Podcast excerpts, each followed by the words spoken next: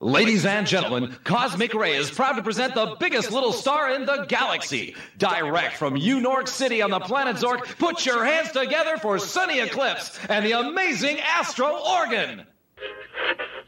Hey, animator, what do you say we have some fun, huh?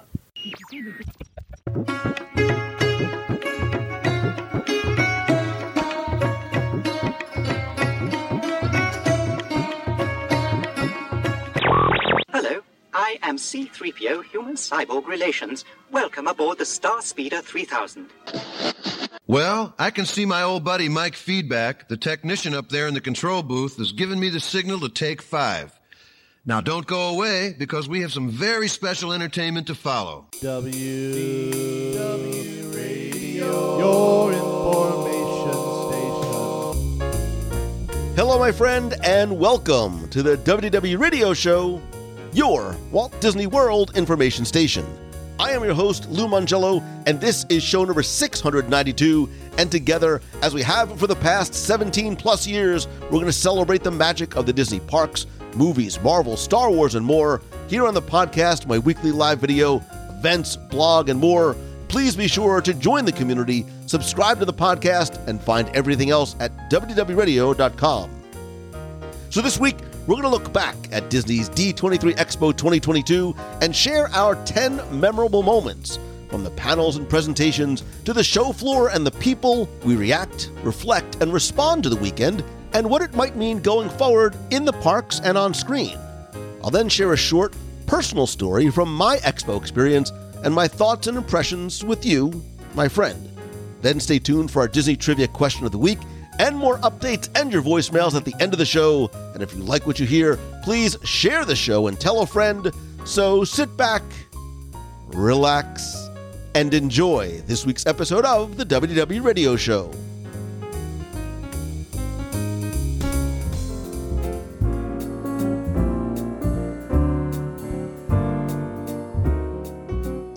Some things are worth waiting for. And I think that's true in many respects, including when it comes to Disney. And that's going to have additional meaning and context during our discussion today. But I think it also applies to Disney's D23 Expo. Because after being postponed last year for obvious reasons, the expo returned to the Anaheim Convention Center September 9th through the 11th for what was the biggest expo yet. And when I say bigger, I mean it more panels, more presentations, more people, more to see and do, and more to react, reflect, and respond to. And like the expo itself, there's no way to do and cover it all. So, after a little bit of rest and recuperation, today we're going to share our 10 ish memorable moments from Disney's D23 Expo 2022.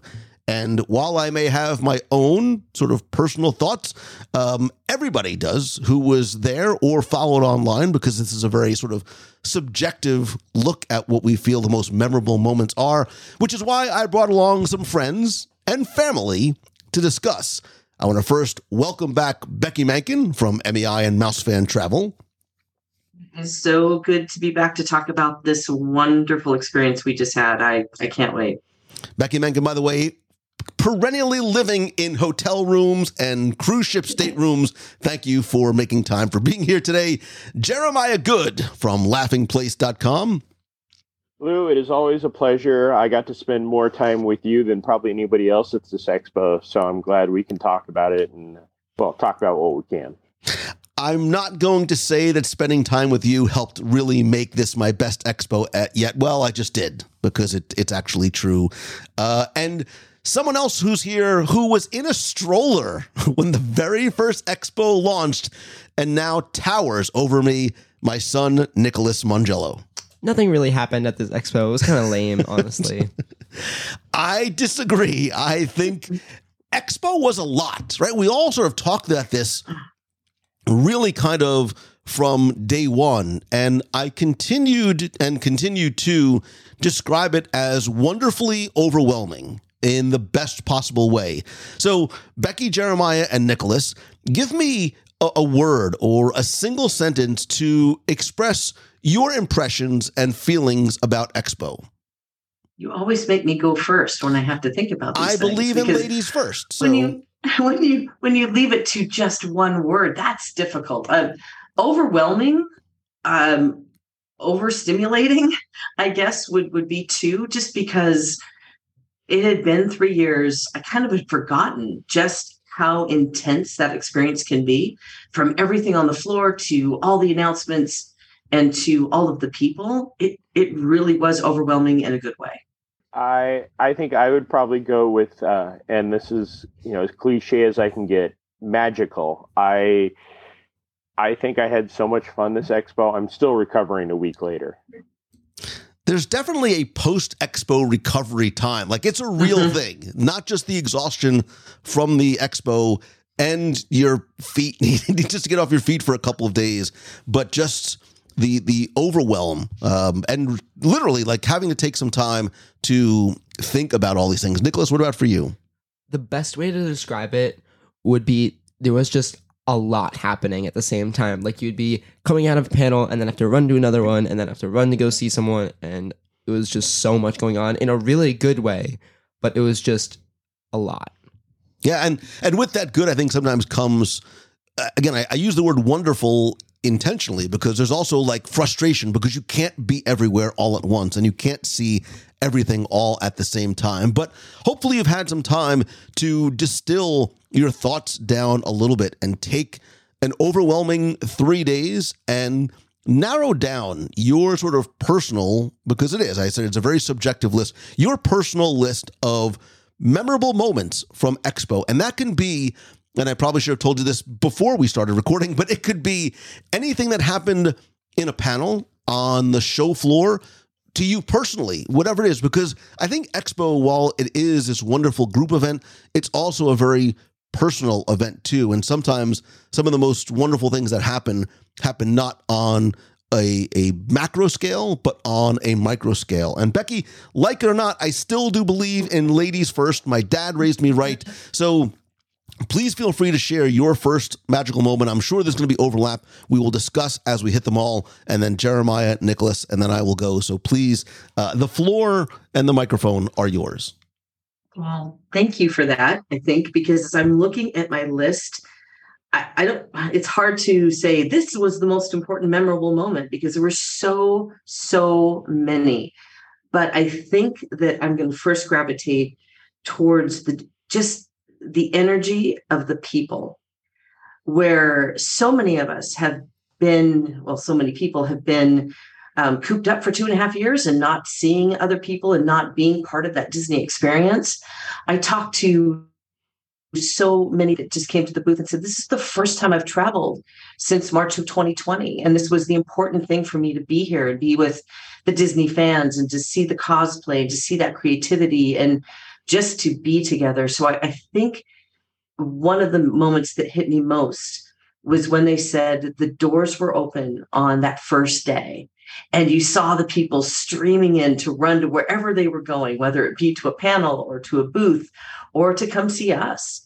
Um, I I had more hugs in three days at Expo than I think I've had in the last two and a half years, and that is what sticks most in my head is seeing the faces and getting those hugs and not having to talk through a mask and just soaking in all that wonderful, vibrant energy that the Disney fan community has to offer. That was the, the first and foremost thing that sticks in my head. I actually had this last on my list because I thought it was, I, I sort of balanced between do I do it first because it's the first thing that came Yeah. to mind, or I save it to last because I think it's the most important part. And to, to Well, you didn't you specify that we were going from one to 10 or 10 to Listen, one. I told I told you that you you attack your list however it feels right for you, right? I want this to be your list, not me telling you what your list should be.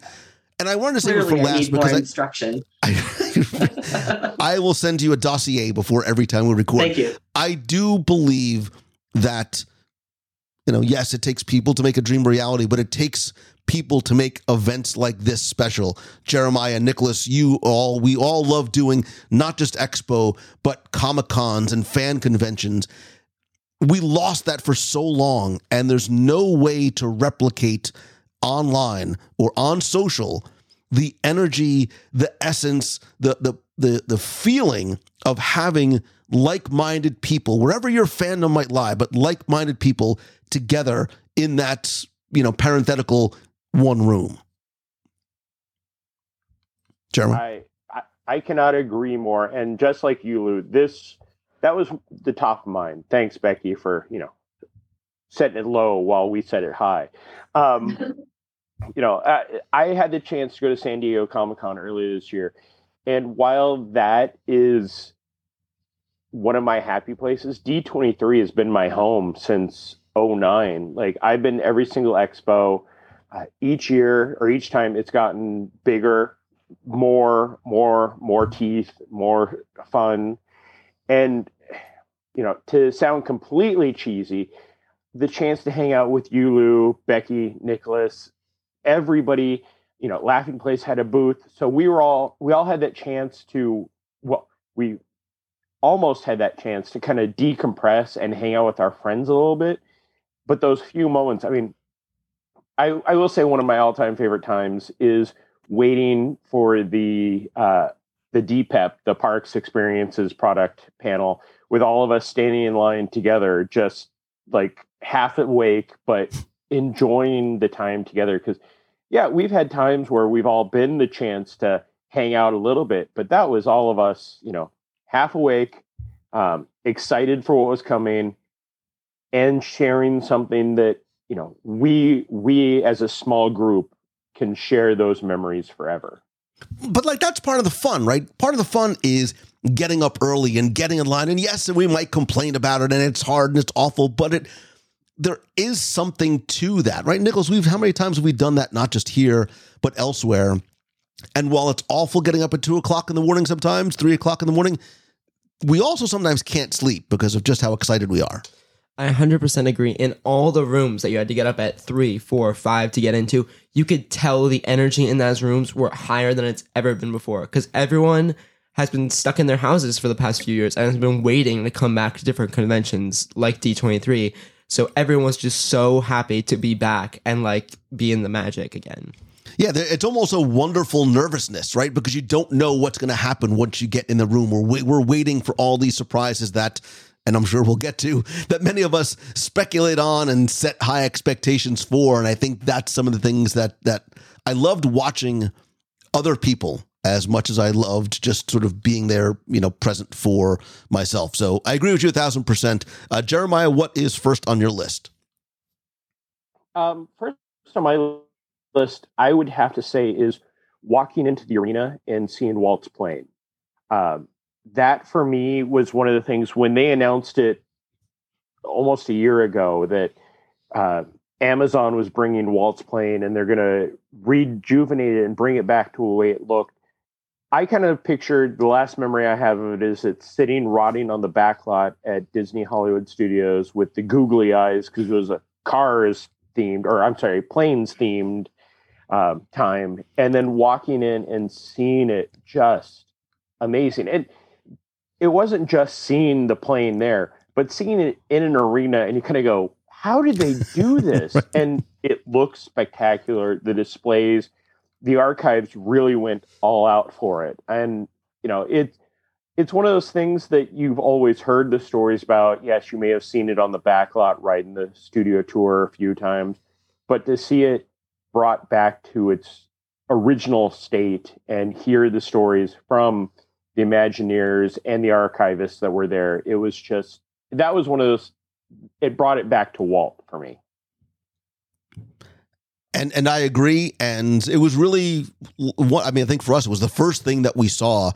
And I I commented internally into to to Becky Cline from the archives and a few of the other people that were there.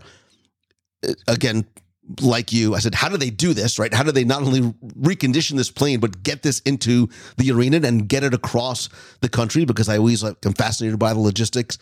But I said it at the beginning of the expo. I said it at the end of the expo to a number of people I said, thank you so much for remembering Walt in the way that you did and putting him and his legacy on display from the plane to the archives to a lot of the other little elements throughout the expo. The plane was obviously the most sort of largest and most visual part of that, but mm-hmm. Walt's presence at Expo was very meaningful for for me. And seeing the plane again, it looks it looks gorgeous, and we all know who live in Yeah. Florida what the sun can what the sun can do when you leave a vehicle outside for years. the plane was one of the things that was high on my list um, as I was looking through the announcements as to what was going to be there and what the uh, the panels would be and everything. I kept gravitating to the plane, and I'm I'm really um, when I walked in there, I was very overwhelmed because, like you said, they really made her look good. She's beautiful as compared to what it the last time I saw it sitting in the back lot.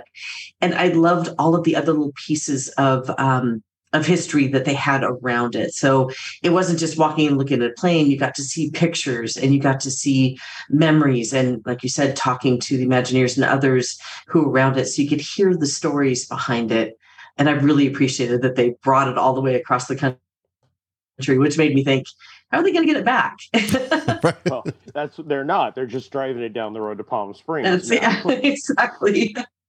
Uh, one of my favorite parts of that display was Walt's actual seat. They had that on display. Mhm. And when I was talking to some of the archivists, and I believe Jeffrey was one who was sharing the story, they they took it to the uh, the shop at the studios, and they built or rebuilt the inside panel for that window and the seat.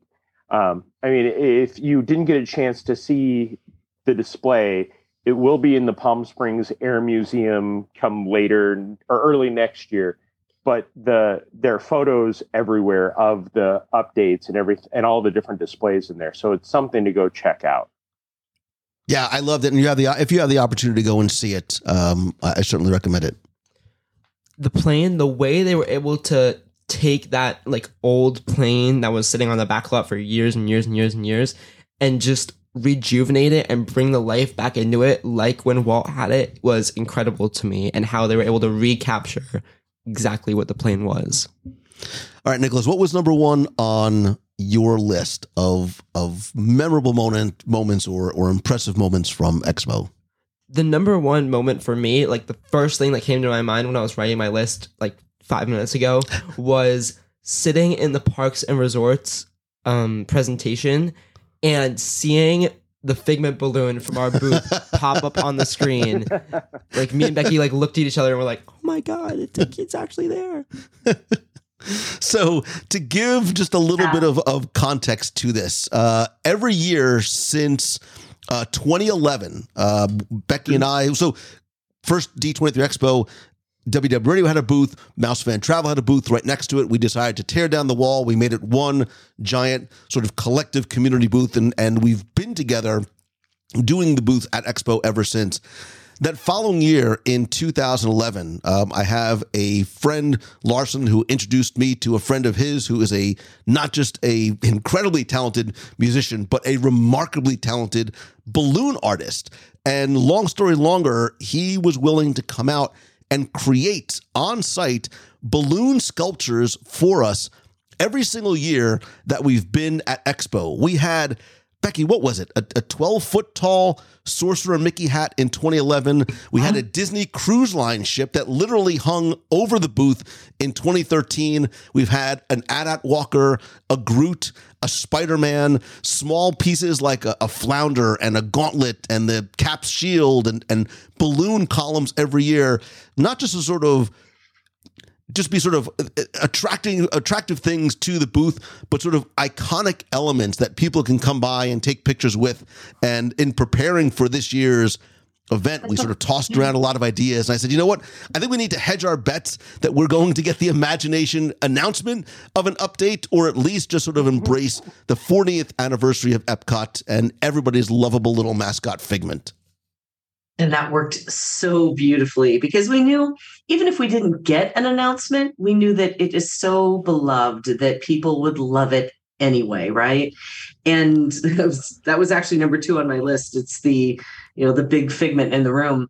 Um, oh, I remember walking in because uh, John is an amazing artist and he had a couple of friends helping him put this together. It took him from 9 a.m. to 5 p.m. to create this nine foot figment, which I, I think it was like a a foot over what we're supposed to, but who cares?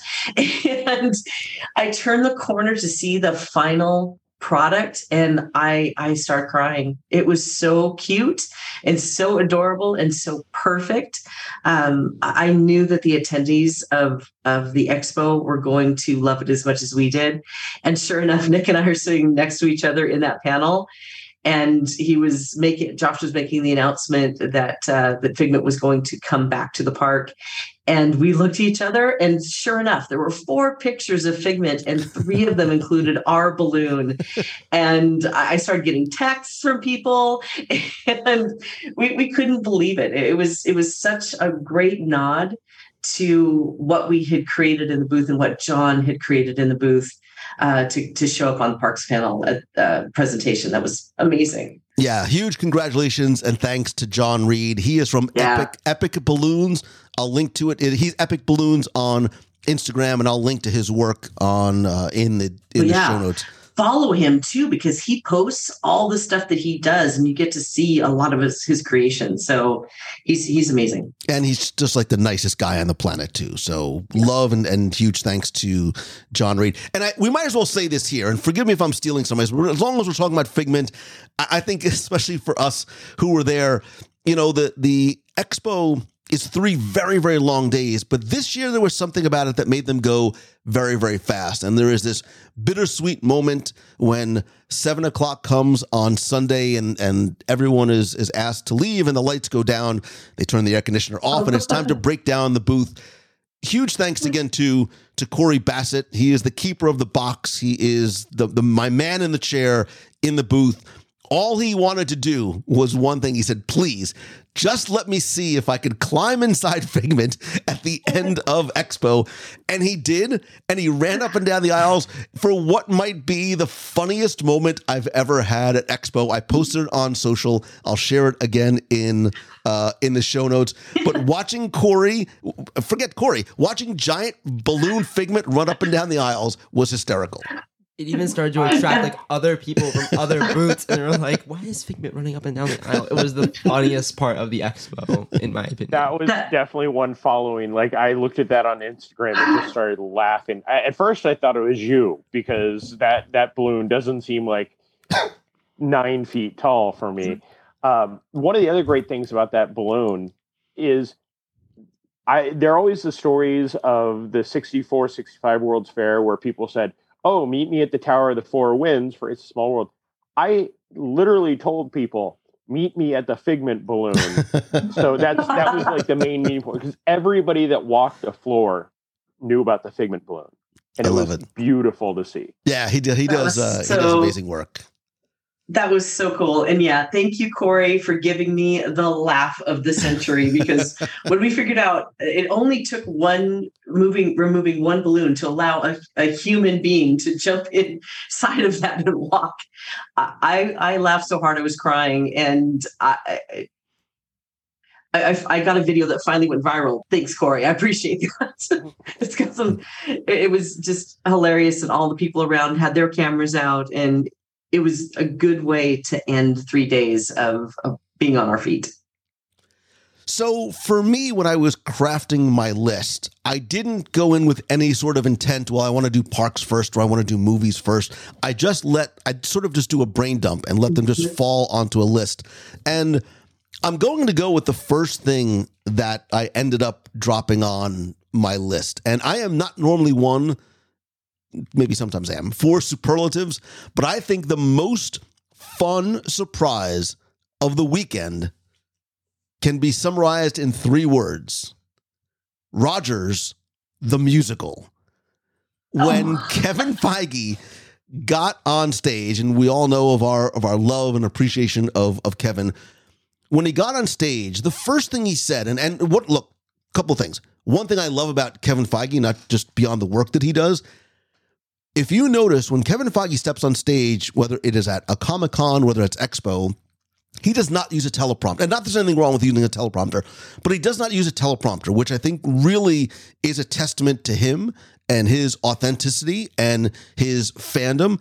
and he casually talks about, you don't even feel that there's a buildup coming, but he's casually talking about how he's been coming to Expo for years and he, you know, he watches all the performances for the studios and, and Disney Plus and, and that the D- Disney family brings on stage. And he talked about how, like, you know, I've always been a little bit jealous too. Like, why can't we get our own musical number?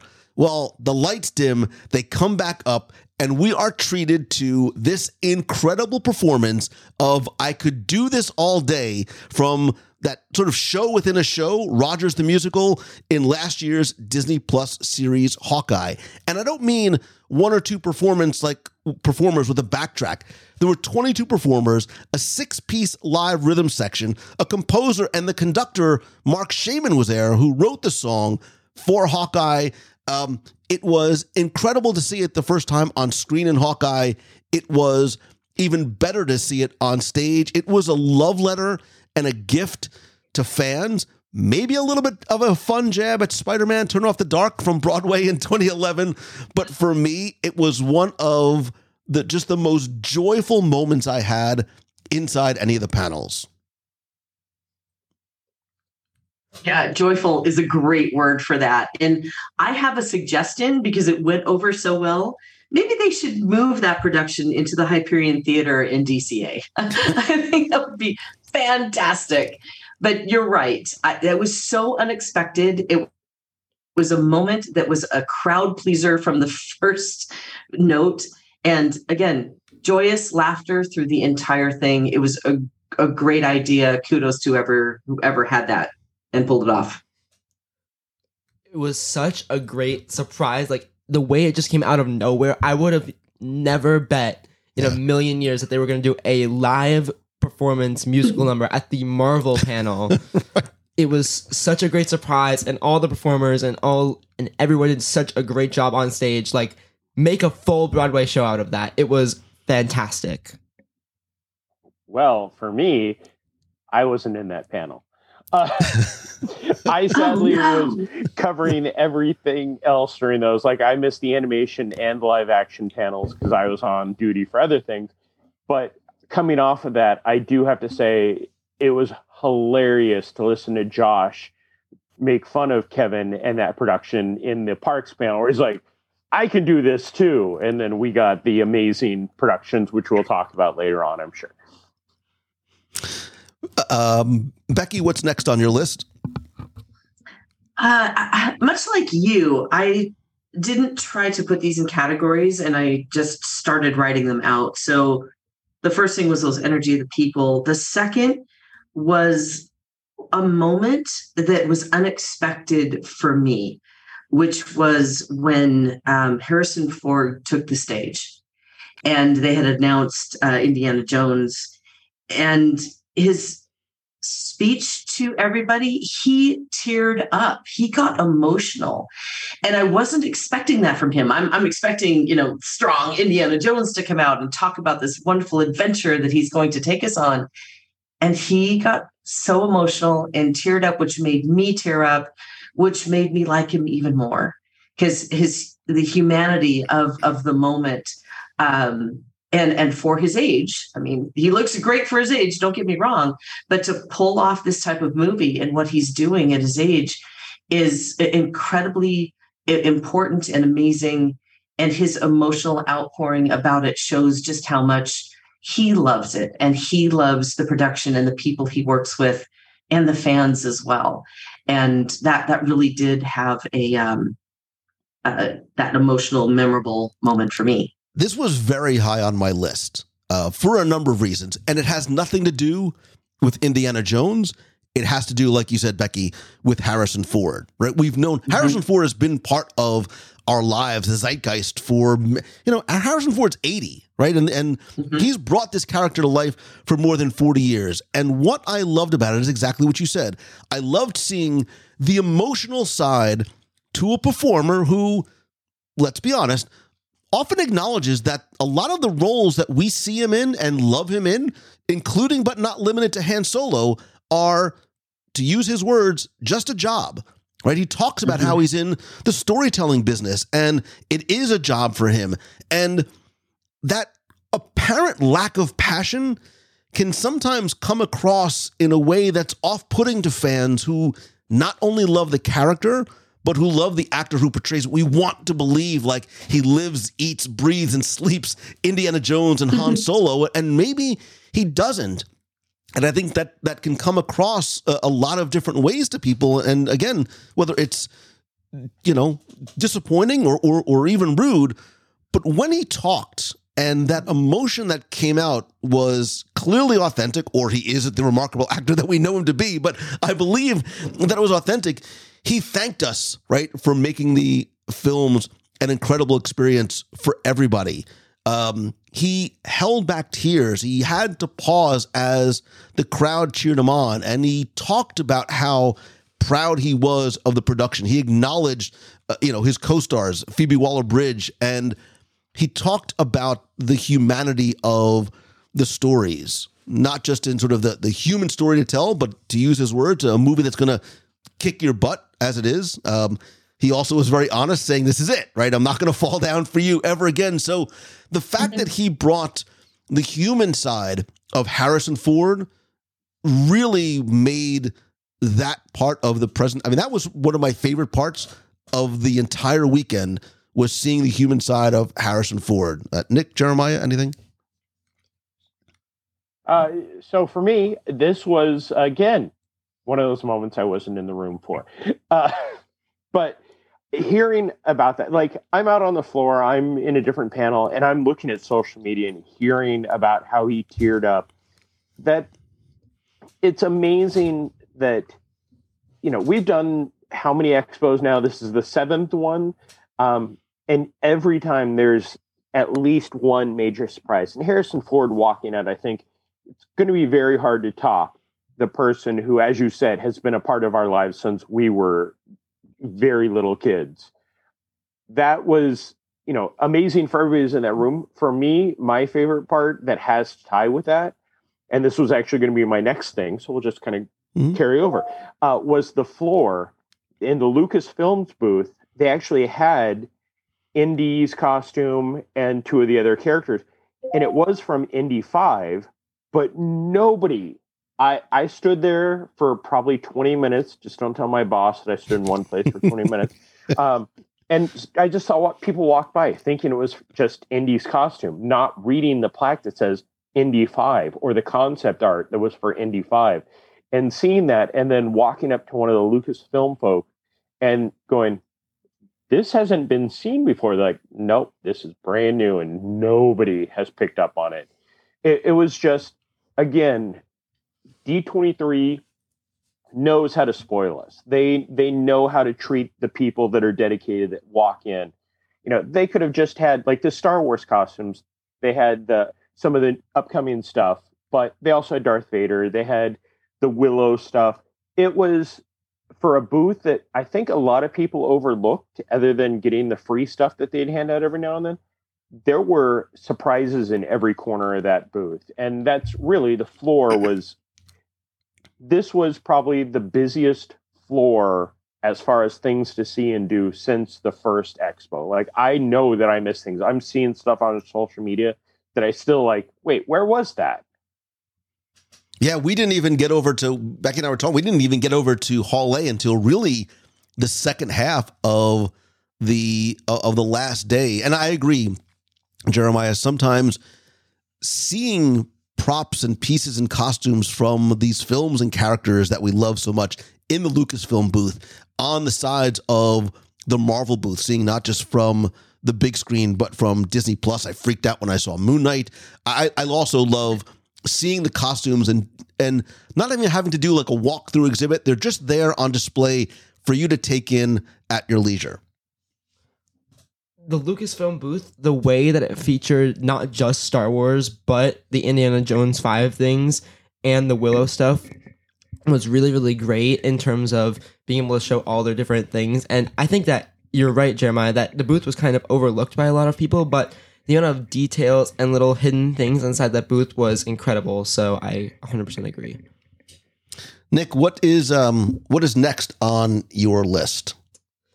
So the next thing on my list would probably be just the announcements made at the Marvel panel, like overall after Rogers the Musical came out and they showed the trailers for a numerous different titles Ant Man the Wasp, Werewolf by Night. That was like my highlight of that panel. And the Wakanda Forever trailer, like those three were the three trailers that really stood out to me in terms of getting me excited for those films coming out. Was there one of the Marvel announcements? Question to all of you: Was there, and, and I'm and I'm sure you have these on your list, but for well, for you, Nicholas, was there one Marvel announcement that excited you the most? The one that excited me the most by far was Werewolf by Night because it's the most it's one of the most unique things that I think Marvel has and will ever do in terms of the characters it's going to introduce and how it was made like the film being in black and white with all those details like that you'd see in a 1930s 1940s horror film i think that's just so unique and so incredible and like the different like you really really obscure characters that we're going to see in that like the man thing and the werewolf by night i think that made me the most excited of all the announcements at that Yeah, man. Let's talk about it. Werewolf by Night was very high on my list. Um, I, I I love the retro nod and sort of that that Vincent Price vibe that this black and white trailer has to it. And if you're not familiar with Werewolf by Night, it is based on the, the Marvel comic run or runs of the same name. We've heard rumors about this coming to Disney Plus for some time. One thing I did not realize is that one of my favorite modern composers, Michael Giacchino, I love you and Lost, and many other things, uh, is helming the project. And it portrays uh, Jack Russell, who is the original werewolf in the comics, who has actually interacted with a lot of other iconic characters, including Iron Man. It's where Moon Knight made his first appearance, so it's all connected. But I love not just the fact that this is this one-off special not it's not a series it's just a one-off special show that's going to debut october 7th that is not just retro not just black, black and white bringing in characters like a man thing but it is going to be this interesting balance and and blended dichotomy of being fun and scary all at the same time. And even the introduction, like that special presentation introduction, reminded me of those late 70s, early 80s, even sort of late 60s intros that we got on Channel 9 and Channel 11, like back in New Jersey, you know, growing up as a kid, uh, you know, around Halloween time. So I'm with you, Nicholas. Super excited for Werewolf by Night. Yeah, I, Werewolf by Night is anytime they venture out of the the mainstream characters. I mean, yes, Iron Man wasn't a mainstream character until the movie came out, really. He was always a third level.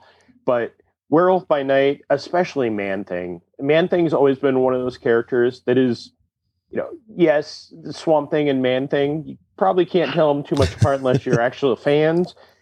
But it, it's it's not the norm. It's venturing into that dark side, which hopefully opens up the doors for more. I mean, it took the Guardians of the Galaxy to open up the kind of the cosmic realm for everything. So hopefully this will venture more into that. I mean, I'm I'm guessing we may get a surprise uh, appearance by Blade in this because that would be a great introduction, and then we'll start to see more of that. So that will be something that I'm looking forward to definitely coming to Marvel or Disney Plus. I can't. I had and just zero couple weeks away. idea. I had I had zero idea what was popping up on the screen. I'm like, wait a minute, this black and white thing, werewolves, okay? Because all right, I'm not as into the comic books as you guys clearly were and are. Uh, so a lot of this stuff sometimes is like, wow, that's kind of cool. How did they come up with that? Oh, it's been in a comic book for you know 30 some odd years. Um, I, I'm excited about that. I, I love a little dark and twisty, so that looks like it's going to have some some some fun attached to it. But for me personally, what I was really excited about was the um, announcement of the Thunderbolts and who each of them were going to be and how it was going to come together. And it, it's really kind of exciting to see the fringe of the uh, of, of the MCU kind of come together in a strange way. And I know that this is has some root in comic books as well, but I have no idea about it. So this was all a surprise to me and a very welcome one at that. Yeah, it was the Marvel panel was interesting, and I'm sure we'll touch on this because we did get some announcements that we hoped for. We didn't get some announcements that we hoped for, but what we did get revealed were the identity of who the Thunderbolts under under you know Thunderbolt Ross being unveiled, right? And if you, in case you missed it, Julia Louis-Dreyfus is Valentina Allegra de Fontaine. David Harbour, who I love from Stranger Things, is the Red Guardian. Uh, Hannah John-Kamen is coming back as Ghost. Uh, Sebastian Stan did not see that coming. Is back as Bucky Barnes, Winter Soldier. Wyatt Russell, the man you love to hate, was amazing as John Walker, who will now be U.S. agent, and uh, Taskmaster Olga Olga Korea Korea. Olga is coming back as Taskmaster, and Elena Belova, Flor- Florence Pugh, uh, coming back as um, Florence Pugh is back as Elena Belova. We saw concept art. That concept art might change. There might be be some additional uh, entrance to the Thunder- to the Thunderbolts Might coming. be. Might just be some some additions coming to Thunderbolt. But I, I agree, Becky. I love, and we'll touch on these individually as we go through. But it's it's an exciting time for Marvel as the page is being turned and characters that we have been introduced to are starting to bring us into the next phases, plural, of where the MCU on the big and small screen is going to take us. One more thing from the Marvel panel that I think on the Werewolf by Night or like almost above where Werewolf by Night. Like You I'm better so not take excited. anything off my list, boy. Watch me right now. Don't do it. Dude, don't. No, no, no, don't say it. I know where you're going. Don't you take my thunder. I have an entire entry for this because it was number two on my list. Okay. All right, fine. Let's just get to it right On the- now. Uh, oh, Becky, you have to I- know. I- you have no idea. I where know. I'm- I I have no idea what you're going to say because I was going to actually say poor Nicholas and, and ask if somewhere along the line you'll actually ask us about what we didn't get. We'll get there. We'll get there. Okay. Because Just and, making sure. and we'll talk about that because again, expectations we set sometimes are our personal expectations. We'll we'll we'll address that uh, expectation elephant in the room. Nicholas and I sat together during this panel, and even as we were leading up to Expo, we had sort of talked about how we hoped to see not the character, but a person walk on stage. And when Vincent D'Onofrio was on stage talking about his role in Echo, which I'm very much looking forward to, and the cast walked off as Feige was about to introduce the next topic, Vincent D'Onofrio, the kingpin, remained on stage. Nicholas and I start punching each other with excitement. We're like, this is it. Here it comes.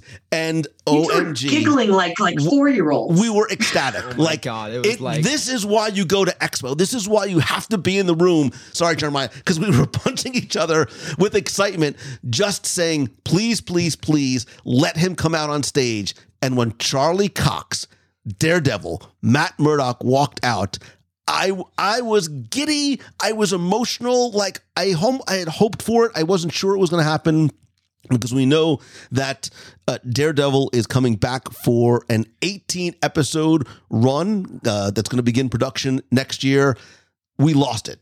We absolutely lost it. I, I I've talked on the show before about how much I love Daredevil. If you're we're recording, you can see the poster of him, but behind me, uh, I love D'Onofrio. I loved him in in Law and Order. Men in Black and, and certainly in uh, Echo, but really his performance and Charlie Cox's performance in Daredevil. Nicholas and I have talked about this a lot. This is not maybe another conversation for another day, but the Netflix Daredevil series may be arguably not just the best Marvel series, but some of Marvel's best work on screen, period. Like, there's no qualifier there. Becky just said she has to. 100%. Yeah. I need to see it. I know you guys have spoken so highly of it, and I've heard other people say that it's one of the best, if not the best. So yeah, it's on the list. It's, no, there there's nothing that can ever top that show. It, it was also we were so desperate for anything Marvel and anything real Marvel. Like there's nothing wrong with the films, but that show was so grounded in the comics and made you love every bit of it. And Vincent D'Onofrio wasn't kingpin as he is in the comics, where he's eight feet tall and five thousand pounds and shoulders that are bigger than Lou Lane on his side.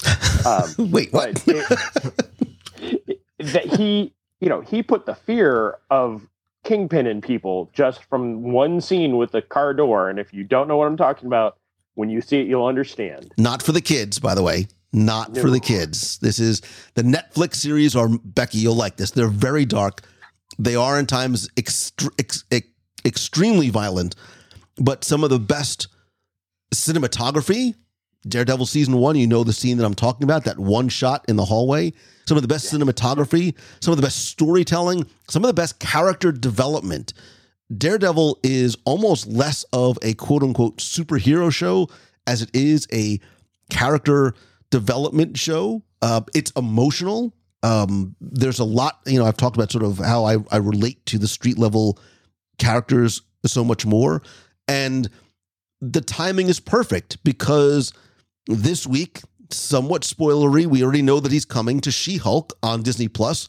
We got our first taste of Daredevil coming into the MCU with his new costume in a little bit of a clearly lighter tone. We find out why he's gonna. we're gonna find out why he's in L.A. in the first place uh, when you watch episode five of She-Hulk. But Nicholas, you see, this is number three on my list. Was was Charlie Cox coming out on stage? I agree with you a thousand percent. like everything that went through my mind when I like when he when Vincent D'Onofrio like didn't walk off stage and he was like, "Whose show are we gonna talk about?" And then you just hear Charlie Cox's voice be like, "I think it's And mine." then And, goes, like, She Hulk. We're going to talk about She Hulk, ladies and gentlemen. no, I like Well, you guys, I, I didn't see you breathe. Uh, I everybody else was like walking up the stage. He was staying. You two were punching each other and jumping it up and down in your seat, and you did not breathe. And th- that was so fun just to watch your faces as it was being announced. So that was really cool. I listen. Say what you want. I'm a.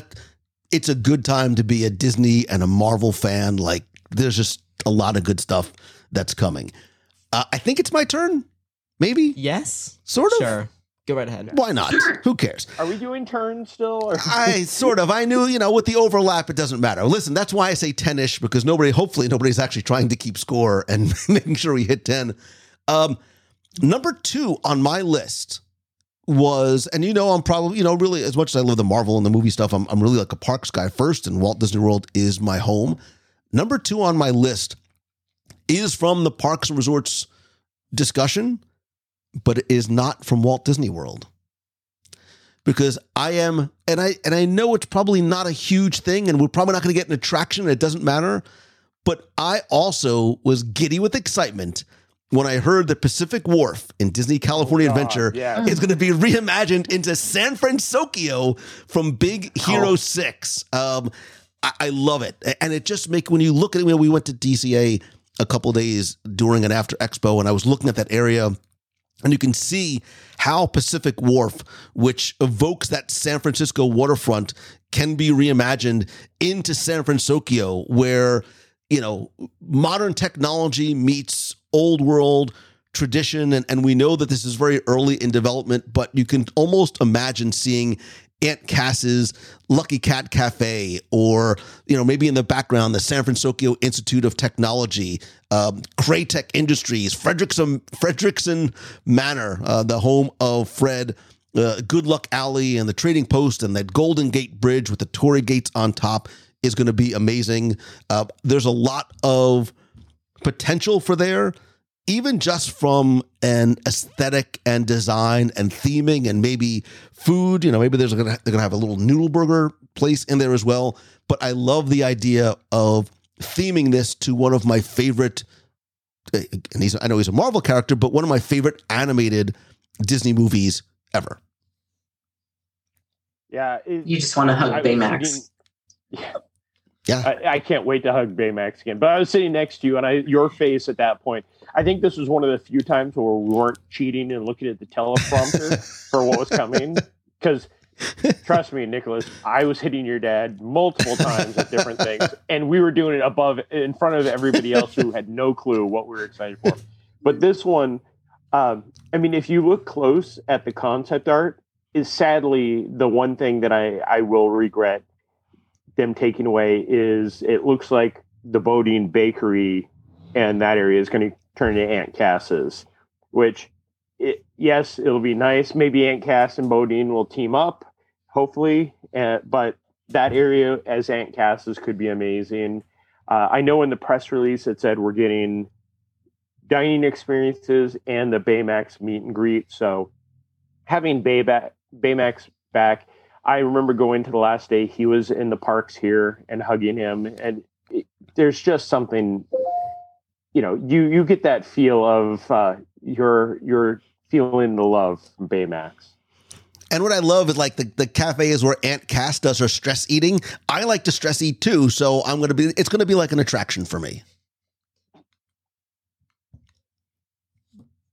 You'll look like Baymax after just Wow. eating there. Wow. You So and. Jeremiah teaming up. Listen, it's okay. I'm gonna get a Bowflex. Not a I'm gonna bad commit. thing. So- I, no, I wasn't saying your. I was saying your length as you know Well- kingpin. Like he has big I shoulders. listen, on your it's head, fine. man. Is Stop on big and fluffy and lovable. yeah, whatever. I'm reaching maximum density. I get it. Okay, Becky, you're next. Me? You are Are Becky. we Yes. back, we- we're back to me. Sorry. Um, oh, there's like four things here, and I'm going to just choose one. Well, since we're on the parks anyway, let's talk about that Avengers campus announcement, which we I was hoping we would get it, but we didn't get what I thought we were getting. We got something completely different, which I think is actually a little bit more exciting in a way, where they were talking about the new attraction will have all the heroes and all the villains going to battle. And the poster that we got from that, I think Nick, you sat there with me and were pointing out um, a, a bunch of the villains that I didn't even realize were on the poster. So the entrance not going into where I thought the entrance was going to be, uh, right underneath the Quinjet there in Avengers Campus, but possibly going through the other side. It's it was unexpected how they put this together, but it's very exciting too with the possibilities. So, you know, as this multiverse is completely opened up, I think that this made for a really interesting possibility for this attraction. that poster just existing just got my mind racing. The minute I saw Daredevil oh on my a God. Disney Oh Parks God. poster, I was like, holy Toledo, this is going to be the greatest attraction ever made. And it has everybody, like even characters like that we haven't even seen yet, like Man Thing and the Werewolf by Night. They were both on there along with characters we already know Year. Yeah, the freshman variations, year, right? like very variants of the different characters, and you could see the staples that we know, like Thor, Iron Man, Captain America, but also like the new Disney Plus characters, Kamal Khan, like everyone is there, and it just the possibilities are endless for that attraction. So And I love the idea of creating a new character, right? The, the concept for this, and it's been described as an epic family adventure, is the we have to team up with these quote unquote Avengers, because it's not sort of the, the defined Avengers, for a battle with King Thanos, which is a new villain who was designed mm-hmm. specifically for Avengers Campus. King Thanos is not in the comics, and we saw concept art of Thanos with this incredible looking huge crown and sort of you know new beard. So I love the fact that they took the idea of not just walking into the multiverse and seeing the same characters, but you know, what if Thanos won? What if Thanos won? It like, yeah, brains falling, flames from the side of my face. And I, so that poster and the concept art, like, uh, thankfully Disney gave us the concept art on things, so I was zooming in and looking at it just like you were, Nick. um, but also, we don't know what this attraction is going to be. Like, we have no idea what it's going to be. We see three rows of four, which could be any type of different vehicle people have said it looks like a boat ride, which I would put money down. We will not be getting an Avengers boat ride. um, but it, you know, could this be a rise type attraction? Could this be an attraction we have no clue what it is? Uh, you know, when to go to pull back the curtain on some of us that we talked to different people and we heard that the original Avengers attraction that was announced in 2019 was going to be a a variant of uh, of uh, kind of the uh, flight of passage where you'd be flying with Iron Man and finding I, that that sounded like a great attraction, but to me it was you know it's just going to be flight of passage over Wakanda and that Right. kind of stuff. Mhm. So this you know when they announced it at the uh, Legends panel, which again I wasn't in the room, uh, and hearing oh there's a multiverse and then seeing the basic concept art that they gave i think every single one of us had that concept art on our phone just trying to figure out what's going on. And then when we finally saw more of it where it's off to the side and i think we've all kind of figured out that yes the building will be built behind the quinjet. So it'll be the avengers building but the attraction will not be based in that building. Um, i I want to see the construction as it goes day by day because I'm pretty sure starting tomorrow, when we have oh I won't spoil that one in case that one's on someone's list. Uh, when there's a special guest on Avengers Campus, they could start tearing stuff apart tomorrow. Oh, I like it. And not to yeah. get too far ahead of ourselves, but I, I want to sort of put a pin in this really quickly. This is what I love. This the the announcement that comes that nobody was talking about before, and that nobody called it, nobody expected it, nobody predicted it. It's this thing that comes out of left field that is exciting for us and gets us like the anticipation building already. I think sometimes people will talk, you know, about what we didn't get or, or the disappointment. When you get a gift like this, and this this was one of a few, when you get something like this, this is what I love when it's something that nobody had expected, nobody had predicted before. Um, and if I didn't love Avengers Campus enough, you know, here's just another reason. I would have never thought in a million years they would put Daredevil into a ride at Disneyland, but thank the Lord that happened. No, no, Nicholas it's literally said to me- Kevin Feige. Yeah, Nicholas says, "Dad, if Daredevil Daredevil starts doing a walk around at Avengers Campus, we're flying back this week." Oh, I will go with you guys Like- for that one. we were walking i don't know where we were walking but i was thinking like they always bring the characters in right after the show's premiere so i was like daredevil's gonna show up this week and it's gonna be the day after we left and i was Oh gonna man, cry but nope it's next week so Jeremiah, just get ready. We might be taking a quick. Wait, the three of us might be doing a It's quick next trip week. when he shows up on She-Hulk. Oh, I'll be there. You might need to get a book a couple extra rooms. Just saying. yes. Yeah. Or You know we can handle that if you need it. Um, I don't know who. I don't know whose that was. So who goes next? jeremiah It's No, fine. Sure. So Sure. Um, now I have to think because I did not write anything down.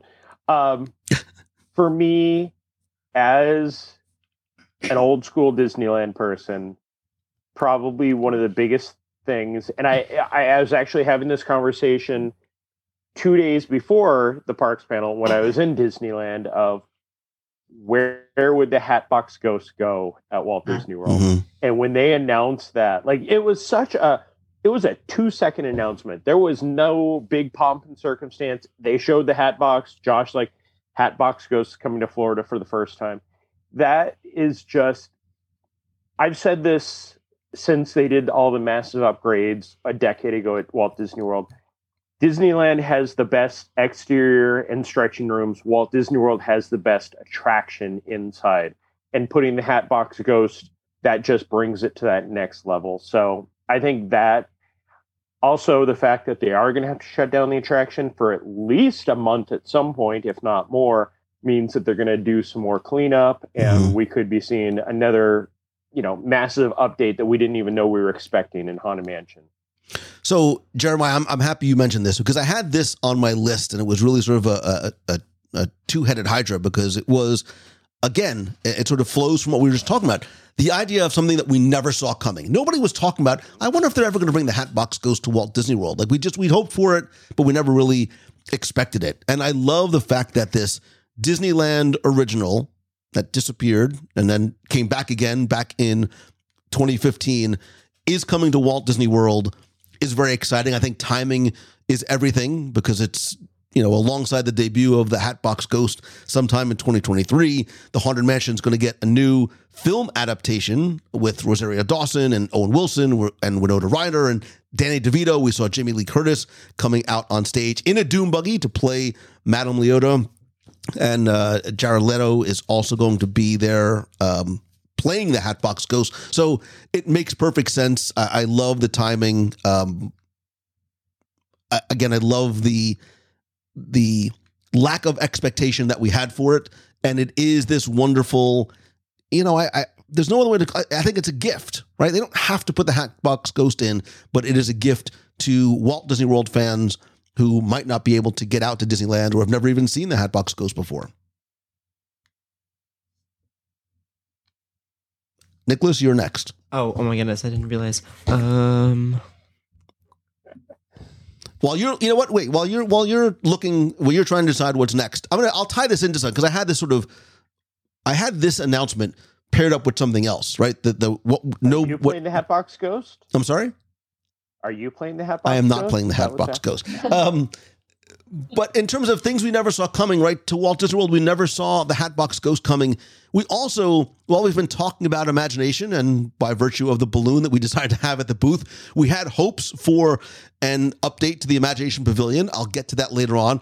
But we're getting a figment meet and greet by the end of 2023 in the, the imagination pavilion in walt disney world which to me signals that we that an update is going to be coming to the pavilion figment's obviously not going anywhere and i think in, in fact he's going to be even more prominent in the park. It's so he's sort of become this this unofficial icon or, or sort of mascot of Epcot. Uh, Disney said in a blog post that he's coming to life in a whole new way, which makes me believe that he's not going to be the eight foot tall, um, you know. Photo walk op around figment Figment. walk around that we saw before makes me very curious to see how this is going to be executed and where. And I think hoping to usher in an announcement of what is coming to the pavilion, but I will get to that later. I think they're just gonna take the balloon that we made and then they're just gonna have someone walk around in that and that'll be the character meet and greet. Corey has been hired to just run around Epcot in the balloon. So Lou, to, to, to come off of that, um, one of the things you know, you guys, the balloon, I think, was definitely one of the triggers. Josh went in the back, said, you know, we have to do it. That's what it was. But one of the things eh, to go back to where Figment was lost in obscurity, uh, and this is something that you and I and Nicholas all loved, the Disney Kingdoms Figment comic. That that's kind of where Figment came back to it, and you know, we both have good friends, so we're in charge of that. You can go to your local comic shop, just go to your local comic shop anyway. You can buy the hardcover. It's worth it, and it it'll bring back the love of Figment and Dreamfinder. Um, so you know, there's a plug for comics everywhere. Preach. Those Figment comics like opened up an entire door of possibilities. They could they could do something like with things that you see in the comic in the parks, just with the Dreamfinder and Figment and all that. Like I love those comics so so much because it brought Figment back kind of from a mid attraction. So yeah.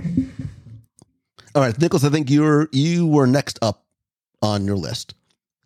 We we covered we did we did our list sort of cover the things Your that you had list on? covered everything that I had so far. All right, well, Do you have do you have to go to another room to write more. your list? Yeah. Nicholas? No, give me 10 minutes and I'll have an entire new list. so I- I'm going to to to move uh, to something on my list, which was, uh, and again, there was no necessarily defined order of of importance, but something I think is is important for me to have put on my list is not necessarily the announcement of what's coming, but why.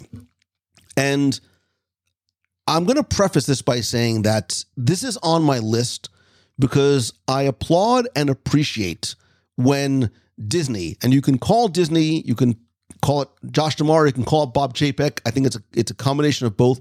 When Disney is able to acknowledge when something maybe isn't working and is received as well as maybe they would have hoped and they make a change. They don't just say it is what it is, like it, you know, you get what you get and you don't get upset. Happily Ever After is returning and Harmonious is leaving less than 2 years after opening. And these were met with very interesting, very passionate, I think, reactions from people in the crowd, not just because Jordan Fisher came out and sang Happily Ever After, but this idea that this song is coming back and is going to be paired with, and I quote, an updated nighttime spectacular at Magic Kingdom in 2023 acknowledges the fact that, hey, this is not just a fan favorite, but one that people love and they miss. And yes, Enchantment is wonderful, but it is it is clearly not resonating with fans the same way. I think in even a much greater way with Harmonious, Disney is not saying, look, we invested a huge amount of time and labor and resources and money into this show and the barges and the arms, and you're going to have to like it. This is a very fast response, I think, to Disney clearly having their finger on the pulse of what guests are saying. Disney listens, whether you think so or not. This is very clear acknowledgement of, hey, this is not getting the reception that we hoped it was. We need to fix it and we need to sort of right this ship. And they are going to create a new show that is going to, quote, carry on the park's legacy of inspiring nighttime entertainment that unites guests around World Showcase Lagoon. We don't know what that's going to be. We don't know what that's going to look like. But the fact that Disney was able to say we that that Harmonious has had its run and it's time for something new, I think speaking only for myself is something that I really appreciate. It really shows like exactly what you said. They listen, they hear everything that we're saying. Like they heard that people were not a big fan of Harmonious and Enchantment. So they're like, okay, let's pivot. Let's bring back what people loved so much and let's change what people don't love so much. And it shows the like transparency they have about being able to quickly pivot to what people like and don't like and how they actually listen to everybody rather than just being like, oh, oh well, they don't like the show. Sucks, suck. Maybe, maybe in the meantime, it really is going to be Epcot forever again until the new one comes out. Uh, the, the timing of all this is going to be interesting. I, I'm, I'm very happy that they do listen, um, and that the response to those shows, while you know they had their merit, weren't as highly regarded as shows that came before them. And I love the fact that they're going to reimagine what's going to be next. And we'll see. I'm going to be very interested to see how they do the timing. Are they going to keep it until they turn it over? Are they going to put Epcot Forever back in? Are they going to come up with something else in the meantime? But uh, I respect them for making such a, a quick turnaround on it. Yeah, I you know I've been a Parks fan all my life, and going back to the original mistake of Disney's California Adventure, which took them twenty years Many before they admitted that it was a mistake, or uh, ten really. Um, but the fact that they came out with Happily Ever After that set the crowd on fire, and Josh just saying, "Hey, right off the bat, we're doing it. We're bringing it back." Uh, the harmonious one is what really surprised me. Enchantment was never never received well even when they put in the new beginning which mm-hmm. i love. It is a beautiful opening. It ties it to walt and roy and the opening of the park. See that before it glows away forever. But harmonious was one that that is not a small investment of what they did. I mean, we don't know if the fins are going to stay. We don't know what's going to happen my personal prediction is that it's going to be called Illuminations 100 to tie in with the 100th Wow. anniversary. Wow. Uh, but I know that's, I'm just calling that now. But it will be interesting to see what the future lies. And one of the things that came out of that, Lou, I have to point out is Josh, you know, Happily Ever After is coming back. Harmonious is going away. And then in the same little speech, he goes, and we celebrated our 50th anniversary with amazing nighttime shows like Enchantment and Harmonious. Like the scriptwriter was not That's the same person on both sides of that. Um, Becky, uh, so Yeah. do you have anything else on your list? Of course I do. I have several things, and I know we're going to get to that that point where we're going to do the honorable mentions. But I want to talk about something that I didn't actually get to see, that I missed, but I heard so much about it. And from the people who got out of it, I am so sorry I missed it. And I wish I had gone. It besides the SEA panel, by the way, let's set that to the side. I would have There, that's loved my next. loved. Okay, I'll so I'll leave that alone. that. But I don't think you may have seen this, Jeremiah, but the Muppet Christmas Carol panel. Did you guys get a chance? No, I I- wish I was Okay. there. after I heard what happened in that panel was amazing, including um, Paul Williams was there, Hmm. and so was um, H- Henson. And they were discussing how it came about, of course, the history of the Muppet Christmas Carol, and that nobody thought it was going to uh, amount to anything. And of course, out of every single Christmas movie out there, it's my favorite. Yeah. Uh, the cast, Kermit, Piggy, Gonzo, um, Fozzie Bear, all came out in their costumes, in their Christmas costumes, and sang a medley through of the uh, music that's in the Muppet Christmas Carol. And they also had uh, someone come out and sang "When Love Is Gone," which is the wonderful, spirited love song ish. Jodi Benson. Yes, it was Jodi Benson. Thank you. that came out like and I'm trying to remember all the stuff that happened in this that people told me. And uh, of course, from the theatrical release, it didn't make the theatrical release, but it did make the home movie piece. So I never even knew that it wasn't there because I got to see it only once it came out on home movies and on DVD.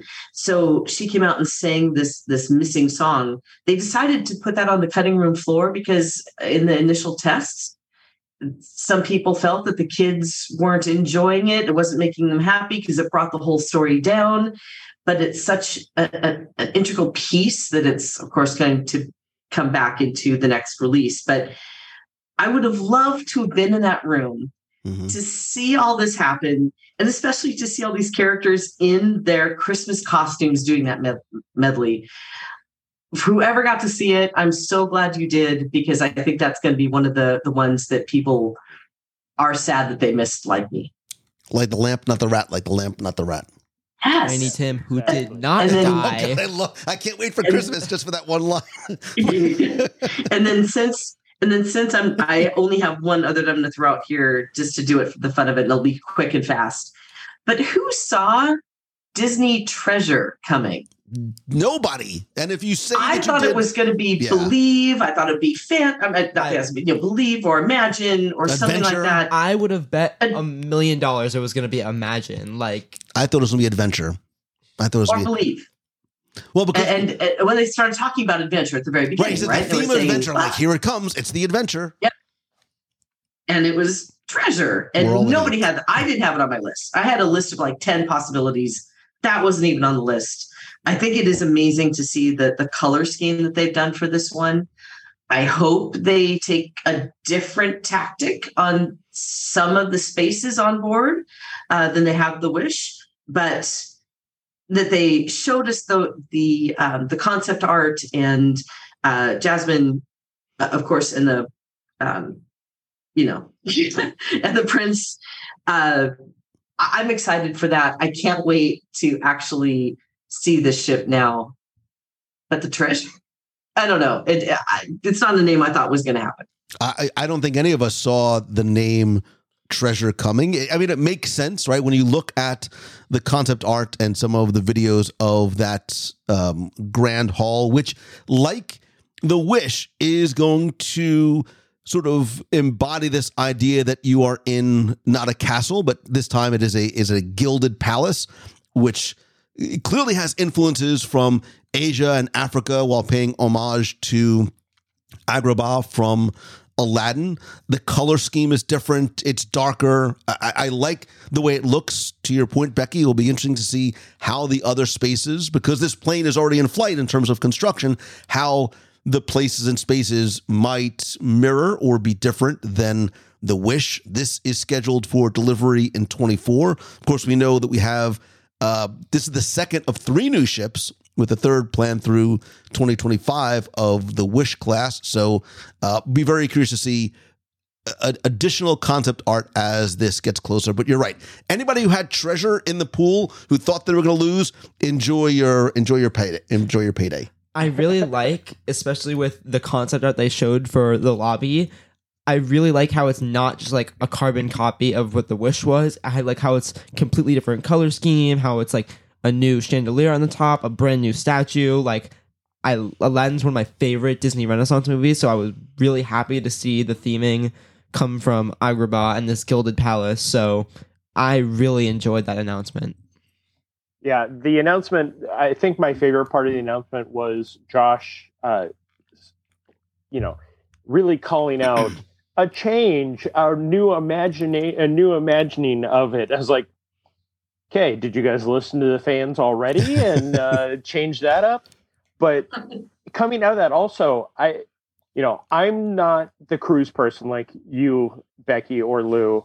Uh, the Australia New Zealand cruises Uh. for me was one of those like, wow, they're really doing it. I mean, it's always been kind of a off in the distance, possibly could happen now that we're getting more ships, but moving it down there for however long it'll be, that's Mm. Exciting. Yeah, we uh, Yeah, Bec- uh, Becky and I have that's already we've been huge. talking we've been talking. So we'll have some uh, yes, I, I want to be on that That's trip. right. Yes. We'll have some announcements coming uh, forthwith about cruises. Uh, Jeremiah, anything else you still have on your list?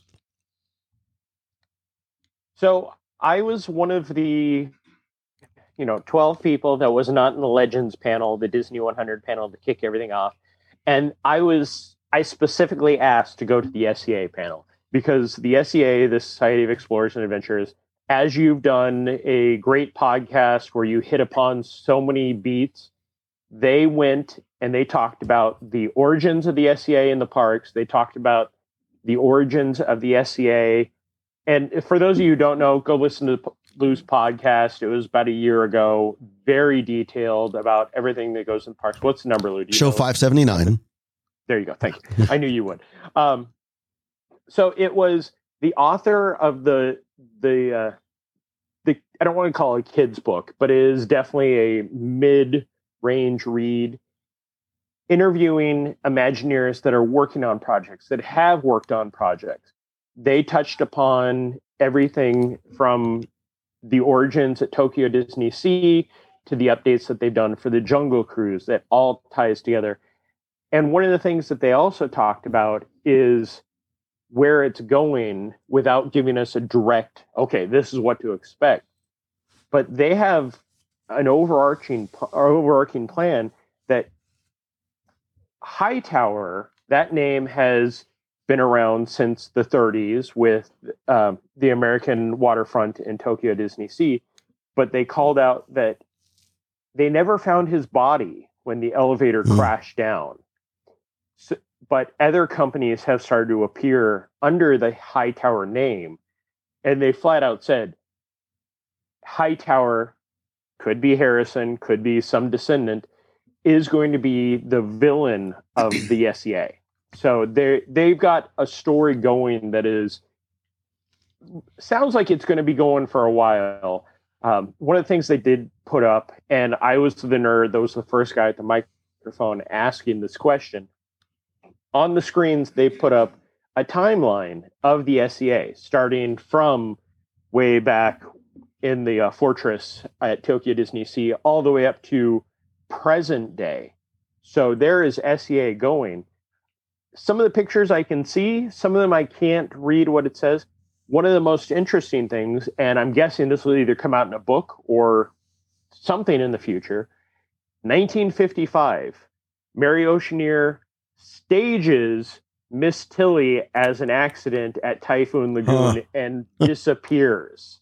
So not only are they planning this, they're retconning stories that we've known forever as Disney World fans. So it no attraction is safe. And they they actually asked the audience like, where do you want to see the SEA go into next?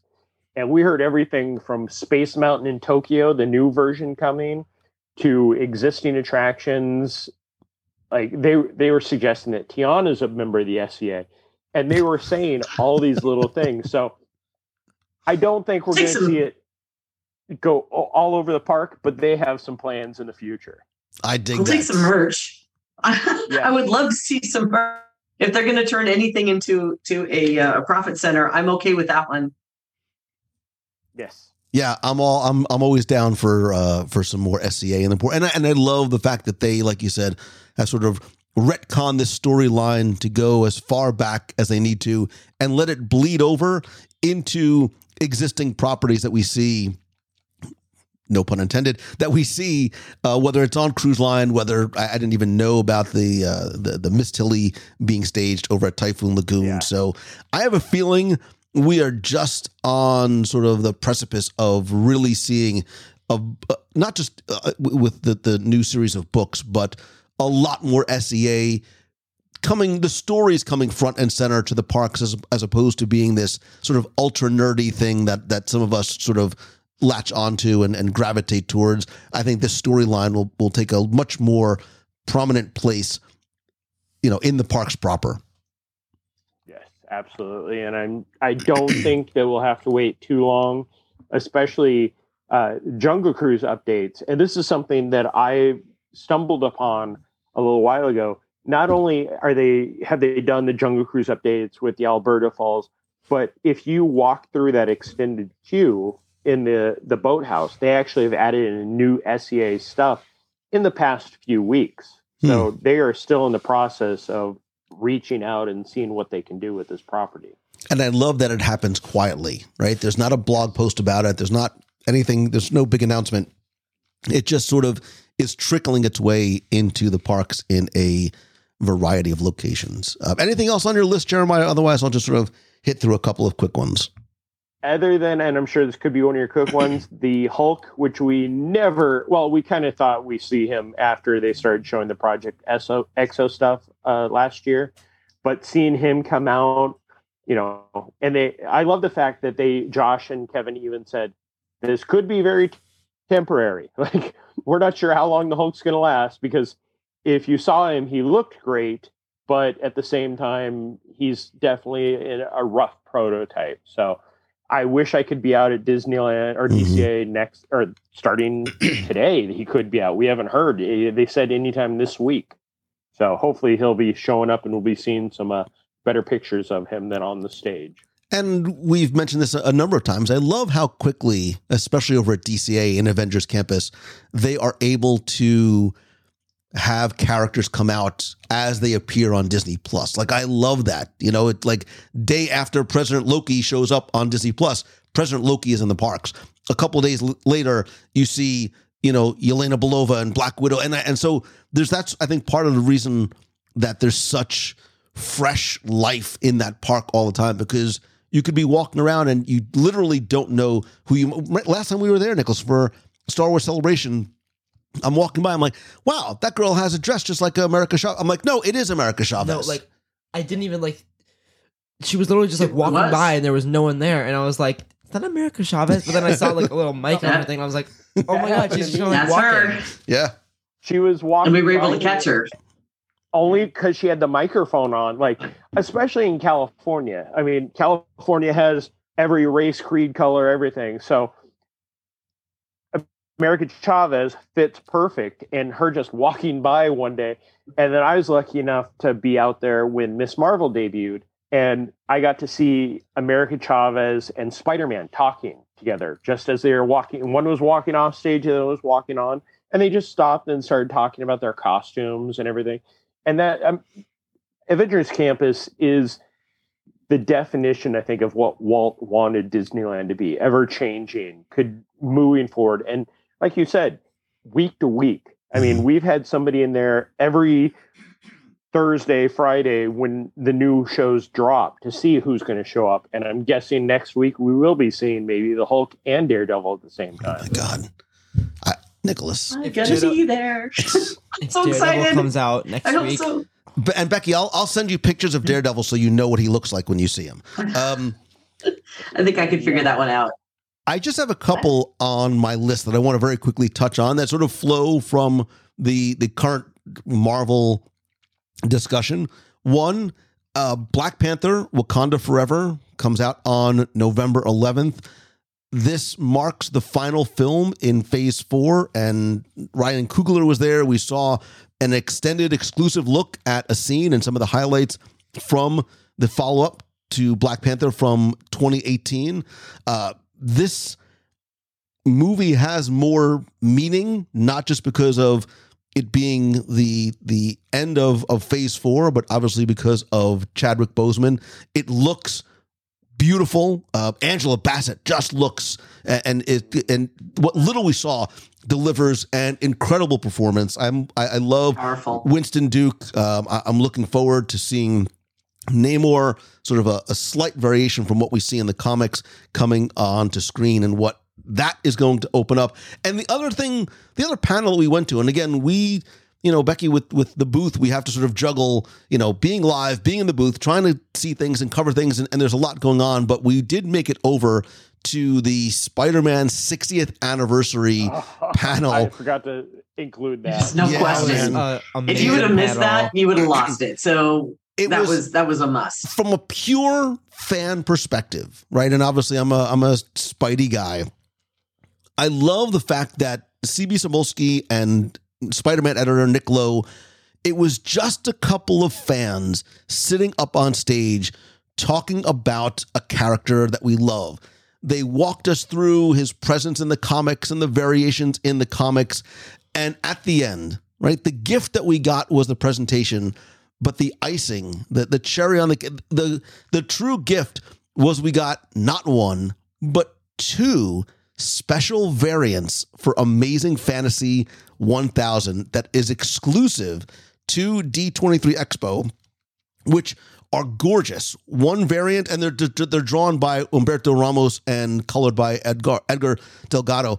The one variant has Mickey Mouse handing Spider Man a cake for his 60th birthday, and I love the brilliance of a second cover showing Spidey giving a cake to all these Disney characters to commemorate the Disney company's 100th anniversary next year. It's awesome. It was so funny watching us all walking out as if we were holding like Fabergé eggs. We're like, don't get your don't get your oily hands on it. Like trying to keep them from out getting creased. But that was like from a from a, a material takeaway. That's super special. And another one of the funniest parts of that panel was the people sitting outside the panel trying to buy the comics off people. Like, how much you want for it? How much you want for it? Like get literally waving cash. Yeah, like literally with waving wads cash. of cash trying to buy these comics. because it was in a small room and i love that about expo is they allow some, uh, small relatively smaller rooms so there is a sense of fan intimacy there as opposed to everything being in these cavernous arenas I think that room was a 700 seat, so that wasn't much. And as you were saying, how we were walking out holding the Fabergé egg, the only time that I had any problem with cast members was how they were handing the comics to us. Because they just had the stacks and they were just grabbing them and handing them. And we were all just like hurting. Like, no, no, please, please, sir, don't, don't, oh. But it was hilarious watching us all walk through and hearing that Lou had bubble mailers that we all went and Oh stole from him and stuck our comics in the that's bubble all corey that was all corey so Sorry. God Oh, bless Corey Can Bassett. we talk about Thank Corey you. having a line? We need to talk about Corey having a line of people just to see him at your booth. Like that was one of those times when I walked up and there, you go, "What's the line for?" They're here to see Corey. Yeah Okay, Um, and the last thing that I want to mention, which I, I think is is certainly important to discuss, was you know we haven't really talked about Walt Disney World a lot, right? And I think that's I think there's a couple of reasons for that. But one thing that Josh talked about was the Blue Sky update, quote unquote, coming to Magic Kingdom. Coco, and Encanto, and villains coming to Magic Kingdom in a quote potential expansion opportunity. It's an early concept exploration. It's a brainstorming of what is possible when you dream big at the Disney parks. What I actually think makes the most sense to happen and and people saying, well, where are you going to put it? What are you going to take away? You don't have to take away anything. If you look at a Google map behind Big Thunder Mountain, you can cross the the waterway that sort of feeds the rivers of America and there basically is an island there. There basically is an entire sort of undeveloped island, which I think will eventually become Villain's Island. And this idea of somehow traversing out of the sort of story of Americana that Magic Kingdom has, and you go through some portal, some whatever, to some other underworld, underground, other dimension, villain's lair, villain's island, people will lose their absolute marbles. Uh-huh. I'm raising my hand, myself included. Whether it happens or not, we don't know, but I think the word villains is the thing that people really got very, very excited about. Yes. Because we've been waiting decades for this, ever since that proposed fifth gate, you know, the villains park, and seeing that. And you and I were hitting each other at that point. Like, yes, the Encanto, yes, the Coco, which both ha- could have doorways that lead into a villains area very easily. Um, you know, those were both oh wow those would be great. And then when they finished it with the villains and we all just completely lost it because that again who doesn't love a good villain? And we could bring stuff from beastly kingdom back. We could bring all those concepts. But again i don't know if when walt said we have the space i know where the roadway is and i know where that goes we could be seeing hey we're going to have to redo the the rivers like we did in california we can connect over by Haunted Mansion, Mhm. which again would be a great walkway. Yeah. You know, we could be seeing a if that goes, if if if um, if that goes, we could be seeing a huge construction of the park, probably the biggest expansion. Well, definitely since New Fantasyland. Yeah. Uh, yeah, I want to. I, want to point out the fact, though, how much I appreciate the blue sky. Now, I know a lot of people like, well, it wasn't an announcement really, and it probably will never happen. Blah blah blah. But if you look at even five years ago, uh, or or you know, four expos ago, you didn't get information at all unless it was absolute and it was greenlit and it was going and uh, you know they were probably already digging holes and they already had a um, construction work going on out there. I mean, if you remember way back when when they were building Bay Lake Tower and we were looking and going, what are they building? And you'd ask them, what are you building? What what do you mean? What are we building? Well, there's there's construction equipment out there. Well, we have no idea what you're talking about. so to to now see them at least talking about possibilities rather than pretending things aren't happening, I find that refreshing. While others are uh, out there saying, "Well, we know it'll never happen. They're just trying to fill space, and they're just trying because they've got nothing better," is what I'm reading out on the wonderful internet. But personally, I appreciate hearing the blue sky, but I also know in the back of my mind, yeah, it may not happen exactly how uh, they throw it out on the table, which is why it's called blue sky. So, as a fan, I love the fact that they are sharing the thoughts. Um, and we think that it might happen, and great if it does, but also if it doesn't, that's okay because there'll be something even more wonderful behind it. Right. And and you know, to the point, I know some people said, "Well, we didn't get a lot for for Walt Disney World, except for some blue sky and a few things here and there." I, think there's a method to the madness, and to to, to use a, a Nicholasism, follow me around the room on this. I really believe, as I thought they were doing two, three years ago, that they are saving announcements for Destination D, right? I, I, thought they were doing this three years ago before the world shut down. It was canceled for Walt Disney World. I think they are saving some Walt Disney World announcements for Walt Disney World fans who will be at Walt Disney World and in the room because that is where Destination D takes place. I think that's where we're going to learn about imagination. I think that's where we're going to lear, learn more about the boardwalk and the poly and the and and the Grand Floridian and the the DVC Tower coming to Polynesian Village. Maybe updates on Mary Poppins and the Play Pavilion, Epcot, the Roundup Rodeo restaurant in Toy Story Land, new restaurants to Disney Springs, the real expansion that's coming to Animal Kingdom, whether it's Zootopia or Mo- Moana, or whatever it is, maybe even Tomorrowland, right? To tie in with the opening uh, of Tron. Um, you know, I like uh, Becky. I'm with you. I like the idea of of of getting these blue sky ideas. But look, you know, also you can't be upset or surprised if some of what is mentioned here, just as it has been in the past, doesn't necessarily come to fruition.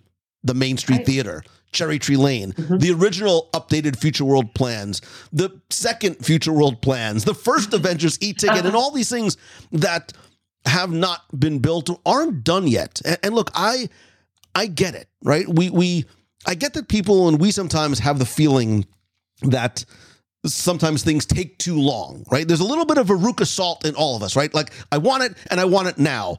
But, you know, good things take time and I think great things take even longer. And that's our expectation level from Disney, right? We don't want good, we want great. And I think that's what they've been delivering. Guardians of the Galaxy, Flight of Passage, Rise of Resistance. I- I'm looking at you. And look, you know, not every time a hitter gets up to bat, uh, they don't hit. They hit a home run. There's a few singles, a couple of dings, a couple of walks, maybe even a few strikeouts. Um, but if we look at what we have got and and what we've gotten to do, and even as Disney and the rest of the world continue to try and right their ships and get back to quote unquote normal, because I don't think we're fully there yet. Um, you know, it's interesting when you go to something like Expo and you see and hear either on the show floor or, or on the socials, and you know my feeling about this idea of, of having keyboard courage and protected by the veil of anonymity, by things like Twitter. Um, do you think Disney doesn't want to open new things? Like, do you think they don't want to do things to attract new visitors and make fans happy? And oh, by the way, maybe make some more money by opening new attractions faster? Like, it makes no logical sense to think that they do it on purpose. Like, yeah, you know what? Let's take five years to open up Tron just to mess with people. Like, they, they want to open things faster. And, and you know, I know some people say, well, you know, other places down the street do it, and, and I get it. And, and look, you know, sometimes those attractions aren't open all day, every day. And look, I, I admit I am an unapologetic optimist, um, not just about Disney, but in general. Um, I think the biggest win of Expo was Expo, right? Going back to the very beginning, Becky, like being there with people again, sharing what we love about Disney and Marvel and Star Wars and Disney Plus. I, I am a very much choose the good kind of guy, and I am still celebrating what an amazing time I had at Expo with old friends and new and family, like in the rooms and on the show floor. Um, I, I I'm I'm not just sort of saying it for the sake of saying it. Like this was for me it was my best expo. Not maybe because it's just so fresh or because I missed it so much, but because of what we got, because of what is coming, because of the unknown that is coming and the time that we got to spend together. I, I really, really loved it. Um, Becky, Jeremiah, and Nicholas, any sort of final thought or personal moment for you that is is a a a takeaway for you or something that you want to share? The actual best Well, part. Oh, sorry, Becky, you can go first. No, go ahead. Well, wait, now I want to know what Nicholas is going to say, so we'll just tease that until you go ahead. Okay, good. well, for me, um, I, I kind of wish I saw more Baby Yoda, but I did get a little. I got a Mandalorian walkabout, which is hopefully going to show up eventually when I get to go back to Disneyland for that. You're not going to Um, get any more Baby see- Yoda until huh? you stop calling him Baby Yoda, and he has a I'm name. going to- call him. I am totally going to call him Baby Yoda for as long as I feel like calling him Baby Yoda because that's what he is to me, and he's just. And I have to buy more. As a matter of fact, I have one right in front of me right now. The Uh, first step Loki is season admitting you two, have a which is something we actually didn't. I do have a problem. Well, at least you know what to get me for Christmas. Um, yeah, there's that hundred thousand dollar one. I think that'd be great if you want to. Anyway, um, the Loki season two is something we didn't mention either. I was really thrilled to see that coming. My, I have two more things. First of all, the thing I didn't get that I wanted so badly was Deadpool two. I really, really wanted You mean Deadpool, Deadpool three? two. You mean Deadpool three? But that's okay. Uh, three, sorry. Super fan. I really wanted quiet. It's all a thing to me. Deadpool. I wanted a new Deadpool and I didn't get it. So that really bummed me out. Um, By the, way, Jeremiah and Nicholas, I'm looking at you because we know of. Never mind. Go ahead. What? Just what- it- just it- watch watch what- the things watch- you're supposed what- watch the things you're supposed to be watching. Okay. Anyway, so I, Watch I'll, I'll be texting both of you on that. Just go watch She-Hulk. Good lord. I, I haven't been able to because I've been on the road. Um, anyway, TV right behind you. like, Scream it. Watch that and Daredevil at just the I same know. time. I'm a- I'm I'm not kidding. I'm literally And going we're to off the Anyway. rails. No. my, my last my last thing is again how much I appreciated just seeing everybody.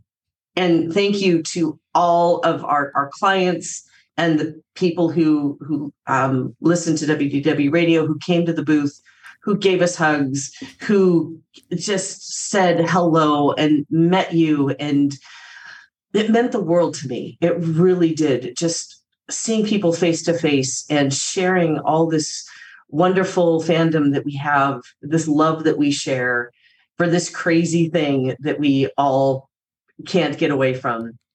Um, just being there, being with all of you, and experiencing this together, whether it was moments in the booth or moments and panels or on the floor, um, it includes all of you guys. I mean, Nick, you and I had some really fun times together sitting in that Parks panel. Oh my god, that Parks Uh, panel. That was so great. That just the whole experience with you and with those of you who came to the booth and with those of you who were in the box, it just meant the world to me. And I thank you very much for a wonderful three days. Oh, and by the way, um, my other real big thing that I that was amazing to me and will always stick with me forever, kind of, is when the In and Out Burger showed up at the booth Oh for my teardown god. and loadout. I, that's got to be a new. That's going to be a must do for every teardown going forward. Someone's got to deliver us In and Out burgers because that was amazing. In Jeremiah.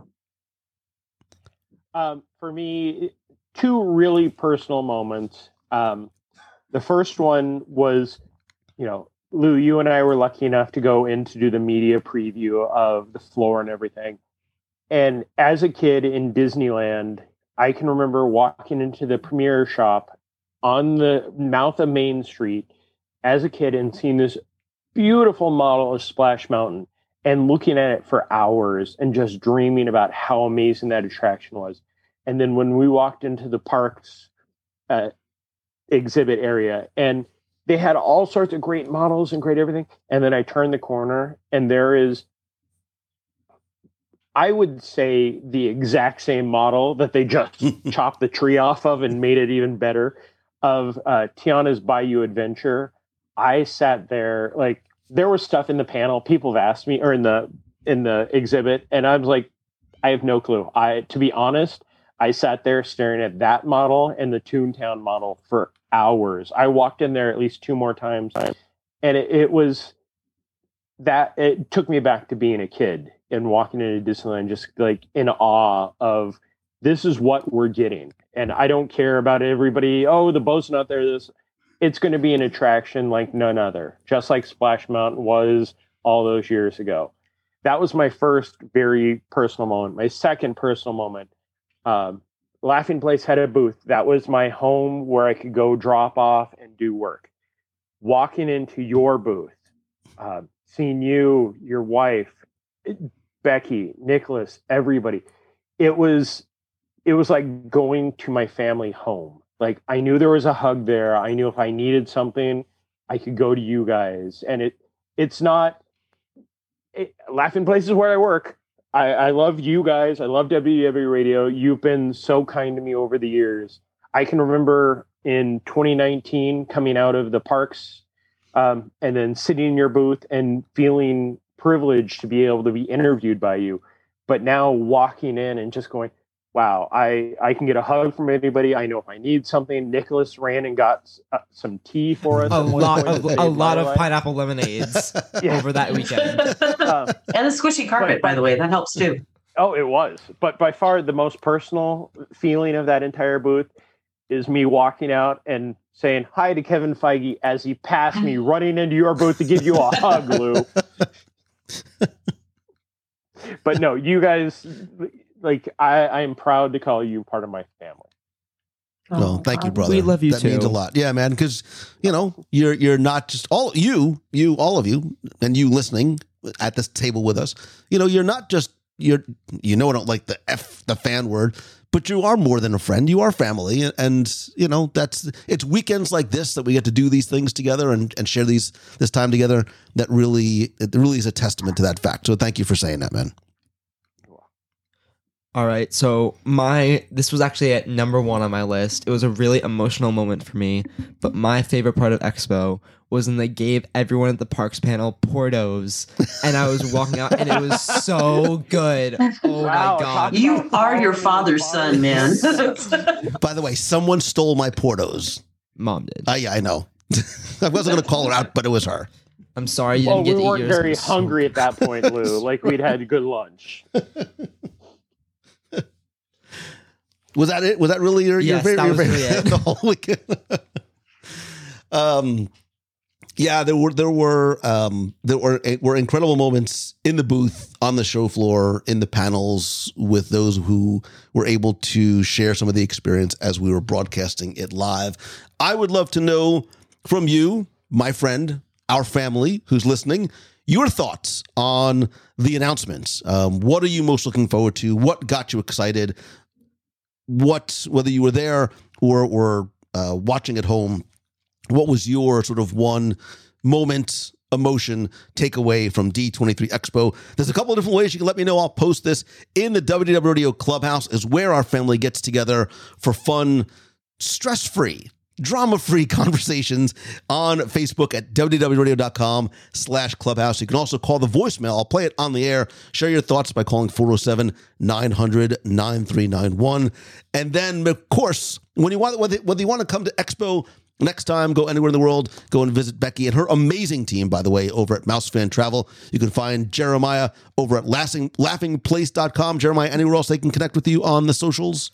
Uh, Instagram laughing underscore place, uh, Twitter laughing underscore place, Jeremiah Good at Instagram, Jeremiah Good at uh, um, Twitter. Um, it, it- I know that you guys didn't get a chance to video everything because I was sitting next to you, Lou, and I had my hand up for the entire two hours. So I'm going to plug this.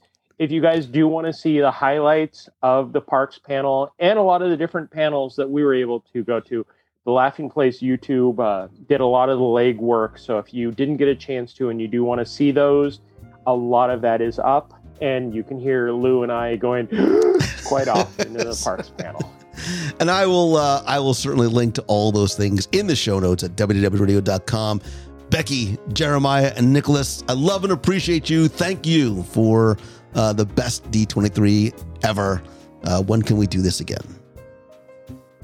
Let's just get more, years? some more Porto's. More Port. Yeah, I need Porto's in my life now since I've heard about you it. know, there is a Porto's when like can I do this mile and a again? half from Oh, Disneyland. oh, oh. Well, when Daredevil comes to Disneyland, the three of us are flying out. In and out. In and out, Porto's, Porto's. Daredevil. That's right. done. all you really That's a need. good- Done. One day, in and out. That's all we need. I will. I will absolutely do it. We'll make it happen. I'll be there Friday.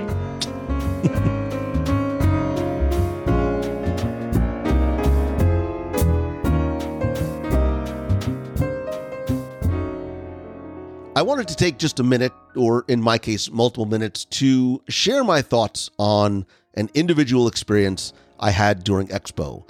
And I, normally don't share very personal experiences, especially if and when they are one offs and, and not repeatable, etc. And there were many moments I think that we all experienced from Expo that we didn't talk about, um, including being in the booth and having folks and friends like Jeffrey Epstein and, and Michael Vargo from D23, Brian Crosby from Marvel, Ridley Pearson, Disney legend Tom Nabbe, and my friend and president of Marvel Studios, Kevin Feige, going out of their way to come by and chat for a little bit in the booth. But something else happened during Expo that I really need to share. And, and I ask only that you listen with the understanding of what I am trying to convey.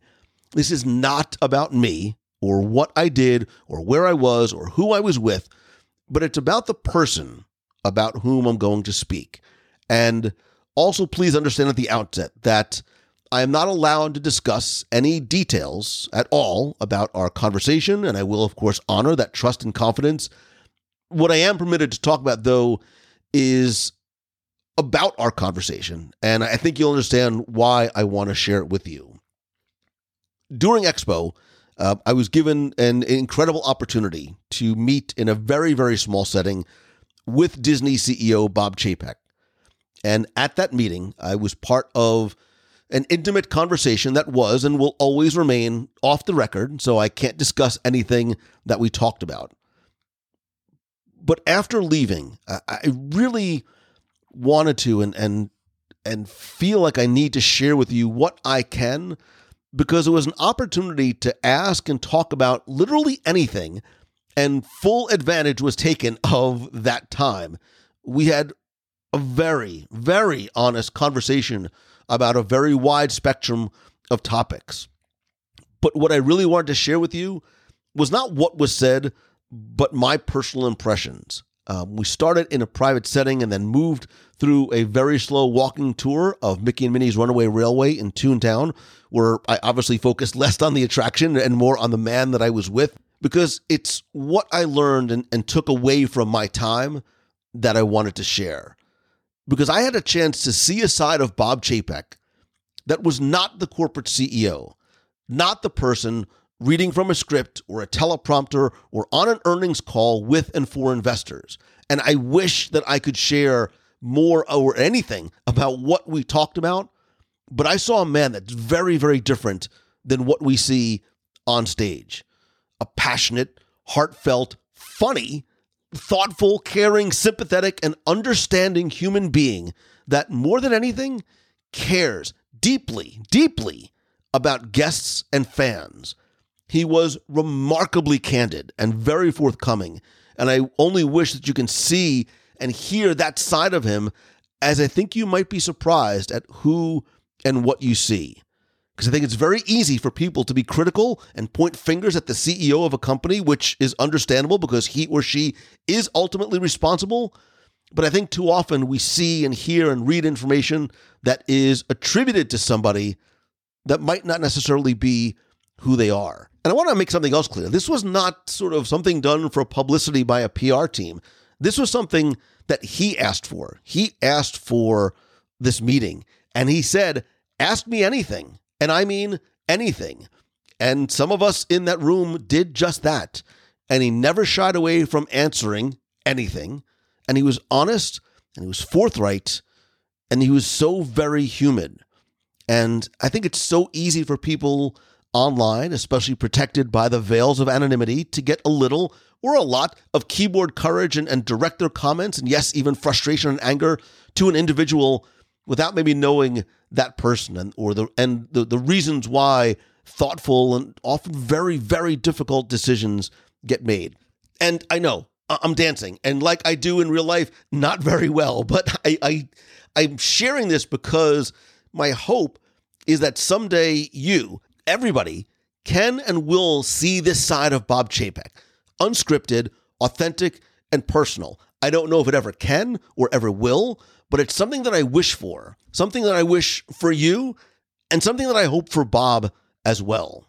And you know, when we left the first location and then did a walkthrough of Mickey and Minnie's Runaway Railway, which I can't talk about either, I watched and listened to him more than the Imagineer who took us through or what was happening in the space itself. I watched and I listened, not just to the conversation I was having, but others were as well. And I saw an excited, knowledgeable, and passionate fan who just happens to be the CEO. And I left that experience with a new appreciation and respect, and more importantly, understanding. And that's what I am hopefully conveying in this difficult dance I am trying to navigate here. And I know what you might say that I'm only saying this because of the opportunity that I had. That is not true. Uh, it never has been. It never will be. I wasn't asked to, nor obligated or expected to share any of this with you. And I get nothing by doing so. And there's no benefit to be gained by sharing this. And I know that I might be opening myself up to negative comments and feedback and criticism. The internet, mean? Never.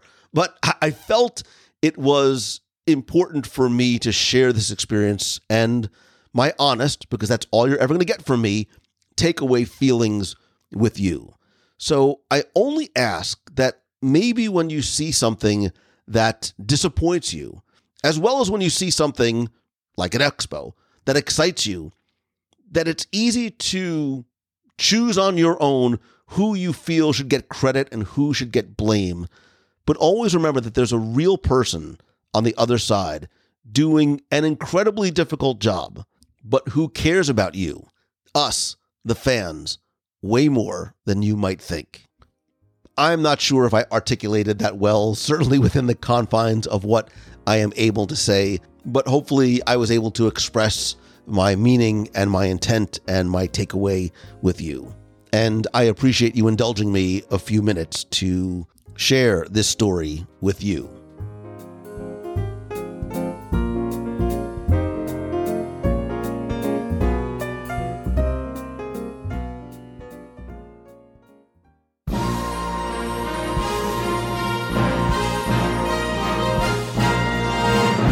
Time for our Walt Disney World Trivia Question of the Week, where I invite you to test your knowledge of Walt Disney World's history or see how well you pay attention to the details of what you see, hear, taste, or remember. If you think you know the answer, you can enter for a chance to win a Disney Prize package. And this week's trivia contest is brought to you by you. Because as part of the WDW Radio Nation, you literally help bring every episode of WDW Radio to life. The live broadcasts, the contests, and giveaways, they're all thanks to by, for, because, and about you. And you can find out how you can help the show for as little as a dollar per month, but get cool exclusive rewards every month like scavenger hunts, trivia quests, group video calls, access to our private Facebook group, the shirts, stickers, monthly care packages from Walt Disney World, early access and discounts to special events, and much more. I want to thank some new members of the WDW Radio Nation family, including Michael Rosenberg, Christine Garachi, JP, Elizabeth Meemkin, and Fran D. I sincerely appreciate your friendship and support. If you want to find out how you can be part of the nation, please visit wdwradio.com slash support. Now, before we get to this week's question, we're going to go back, review last week's, and select our winner. But first things first, I had a bit of a mental hiccup last week. Let me explain, in case you haven't figured it out already.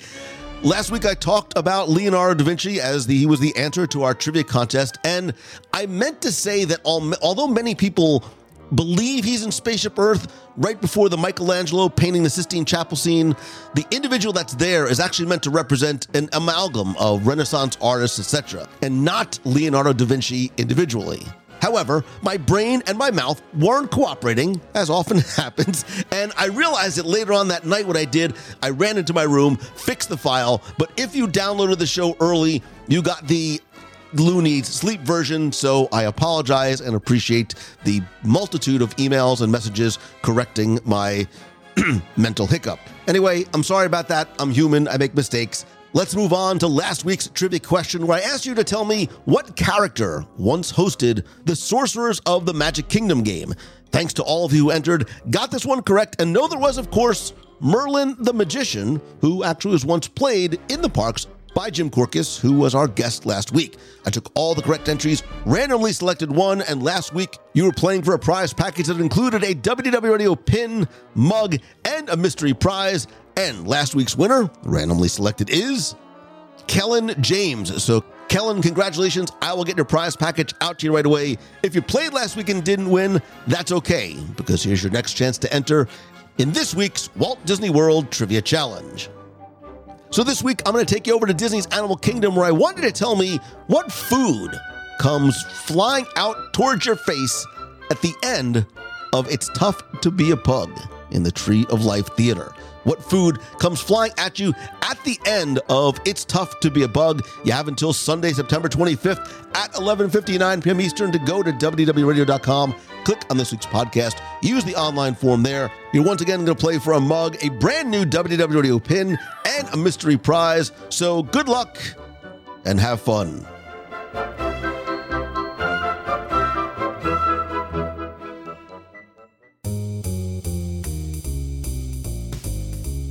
That's going to do it for this week's show. Thank you so much for taking the time to tune in this and every week. If you were at Disney's D23 Expo and came by the booth, thank you so much for taking time out of an incredibly packed, busy, and exhausting weekend. If you were able to follow along live, I appreciate you tuning into the booth cam, some of our walkarounds and interviews, and I hope that we were able to bring and convey some of the in person Expo experience to you wherever you are. I would love to hear your thoughts about Expo, anything that we talked about this week, or anything in the Disney, Marvel, or Star Wars universe.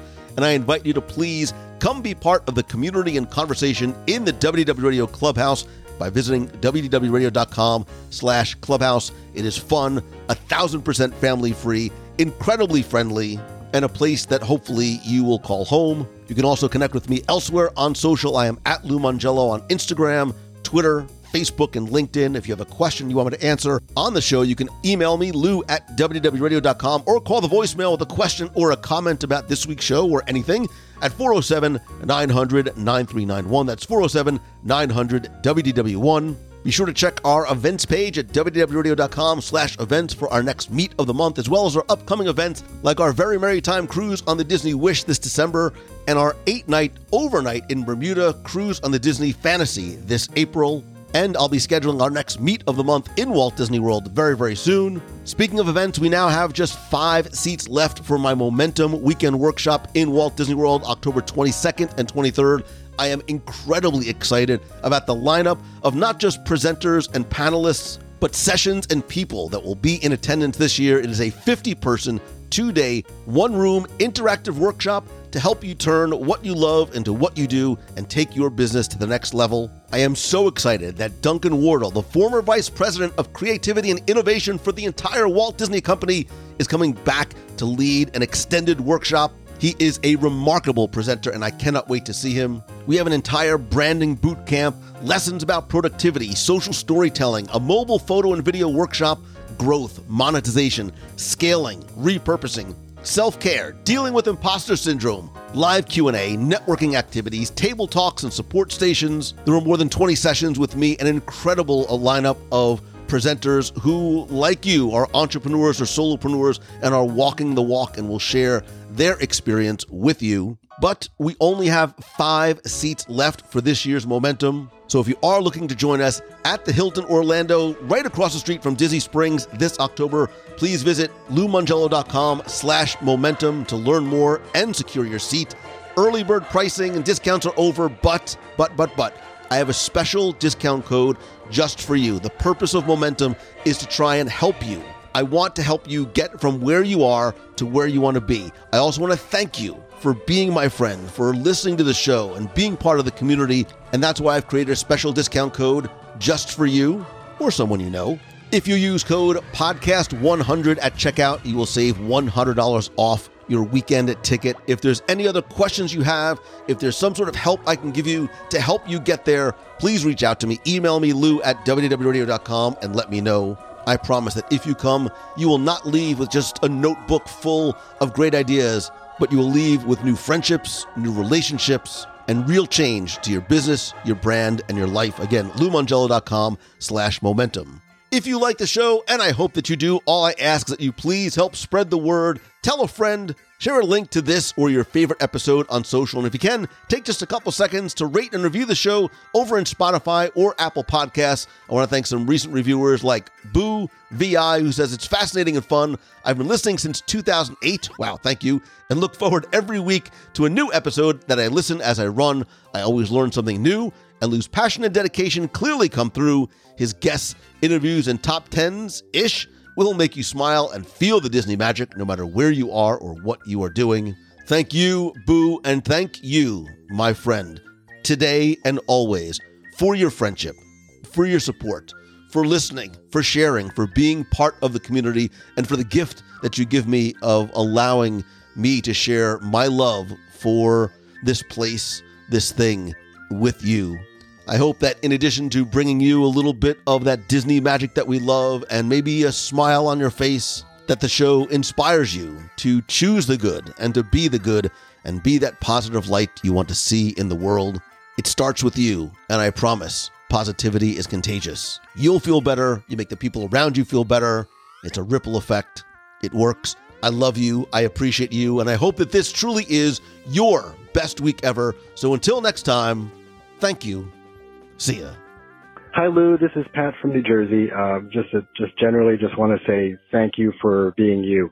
Um, you're just so so positive, uh, and show some genuine genuine love and enthusiasm for for Disney, which is what what um, what we listeners what we listeners all like. Um, we've been listening to your podcast, um, since since since around the time my son was born, which was over 16 years ago now. Um, and of, of course, we're all, all listeners now, and, um, and we just love it. What, what we like is that you have you have real deep knowledge of, of Disney, and especially Walt Disney World and the cruises, um, and your enthusiasm for it really really shows through, which is great. I mean, more most recently, your past couple podcasts, I think 689, you were you were talking about your wish list or your your predictions for for what's to come, and that's the kind of stuff that that we like, along with the history and everything. We we like we love that. We love just thinking along and imagining with you, um, as well as the one you just had, um, we just listened to now, 690 with um, uh, Tim Foster, and you're you're talking about um, places you like to retheme and everything. Um, so so so that's that's the type of thing that that we like, and you're really you're really great at it. And every episode is is wonderful that way we we had the opportunity to actually meet you. Um, my my wife, my son Ethan, and I, my wife, my wife Nina, my son Ethan, and I met you on the Wish um, on the August first sailing. Uh, we unfortunately weren't part of your group, but we had seen you, and uh, no, I was kind of shy, and uh, but my wife and my son were convinced me to at least please go say hi. Um, and you know, you always say nothing beats a handshake and a hug. So I went over, we went over, said hi, and Lou, you were just warm and wonderful and welcoming.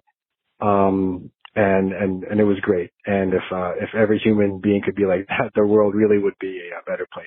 So thanks again. Um, keep up the great work uh, and we'll, uh, we'll keep listening. Thanks. Hey Lou, Jonathan Keith here, living in Horizon West now. Moved here about a year ago to be closer to the parks and loving every minute of it. Uh, again, just listen to your show with uh, Tim about things that you would change in the parks and retire and refurb, and I, I forgot the name, so forgive me there. But had a little uh, feedback for you. Number one, great show, love the subject. It was awesome as always. Number two, Tim needs to watch his mouth about uh, Imagination Pavilion. Of course, I'm joking. Tim is fantastic. But as a, a vacation club owner, I love that lounge. Please don't touch my lounge. Um, you also mentioned the uh, the rock and roller coaster, and uh, my wife, uh, aka Mama Bear, and I have had this conversation a couple of times, and we would love to see them retheme the rock and roller coaster as Mr. Toad's Wild Ride. We think that would be a perfect uh, place to make that update and make that change. Um, and then last but not least, and I'll let you go here, uh, you mentioned Tom Sawyer's Island. Uh, when you think out uh, in California and California Adventure, you have the, uh, the, and forgive, I think it's the Redwood Adventure Trail. I think that would be a perfect use for something like that, where you did some sort of an adventure trail, get the kids active, kind of like Tom Sawyer Island used to be. Um, and theme it to Up. And I know Up is featured heavily with the Wilderness Explorers in Animal Kingdom, but I think there's enough room and enough area for you to have that there on Tom Sawyer Island. Just my two cents. Anyway, thanks again for a great show, great podcast. I always love tuning in every week. And uh, you have a good one, buddy. Thank you. Bye.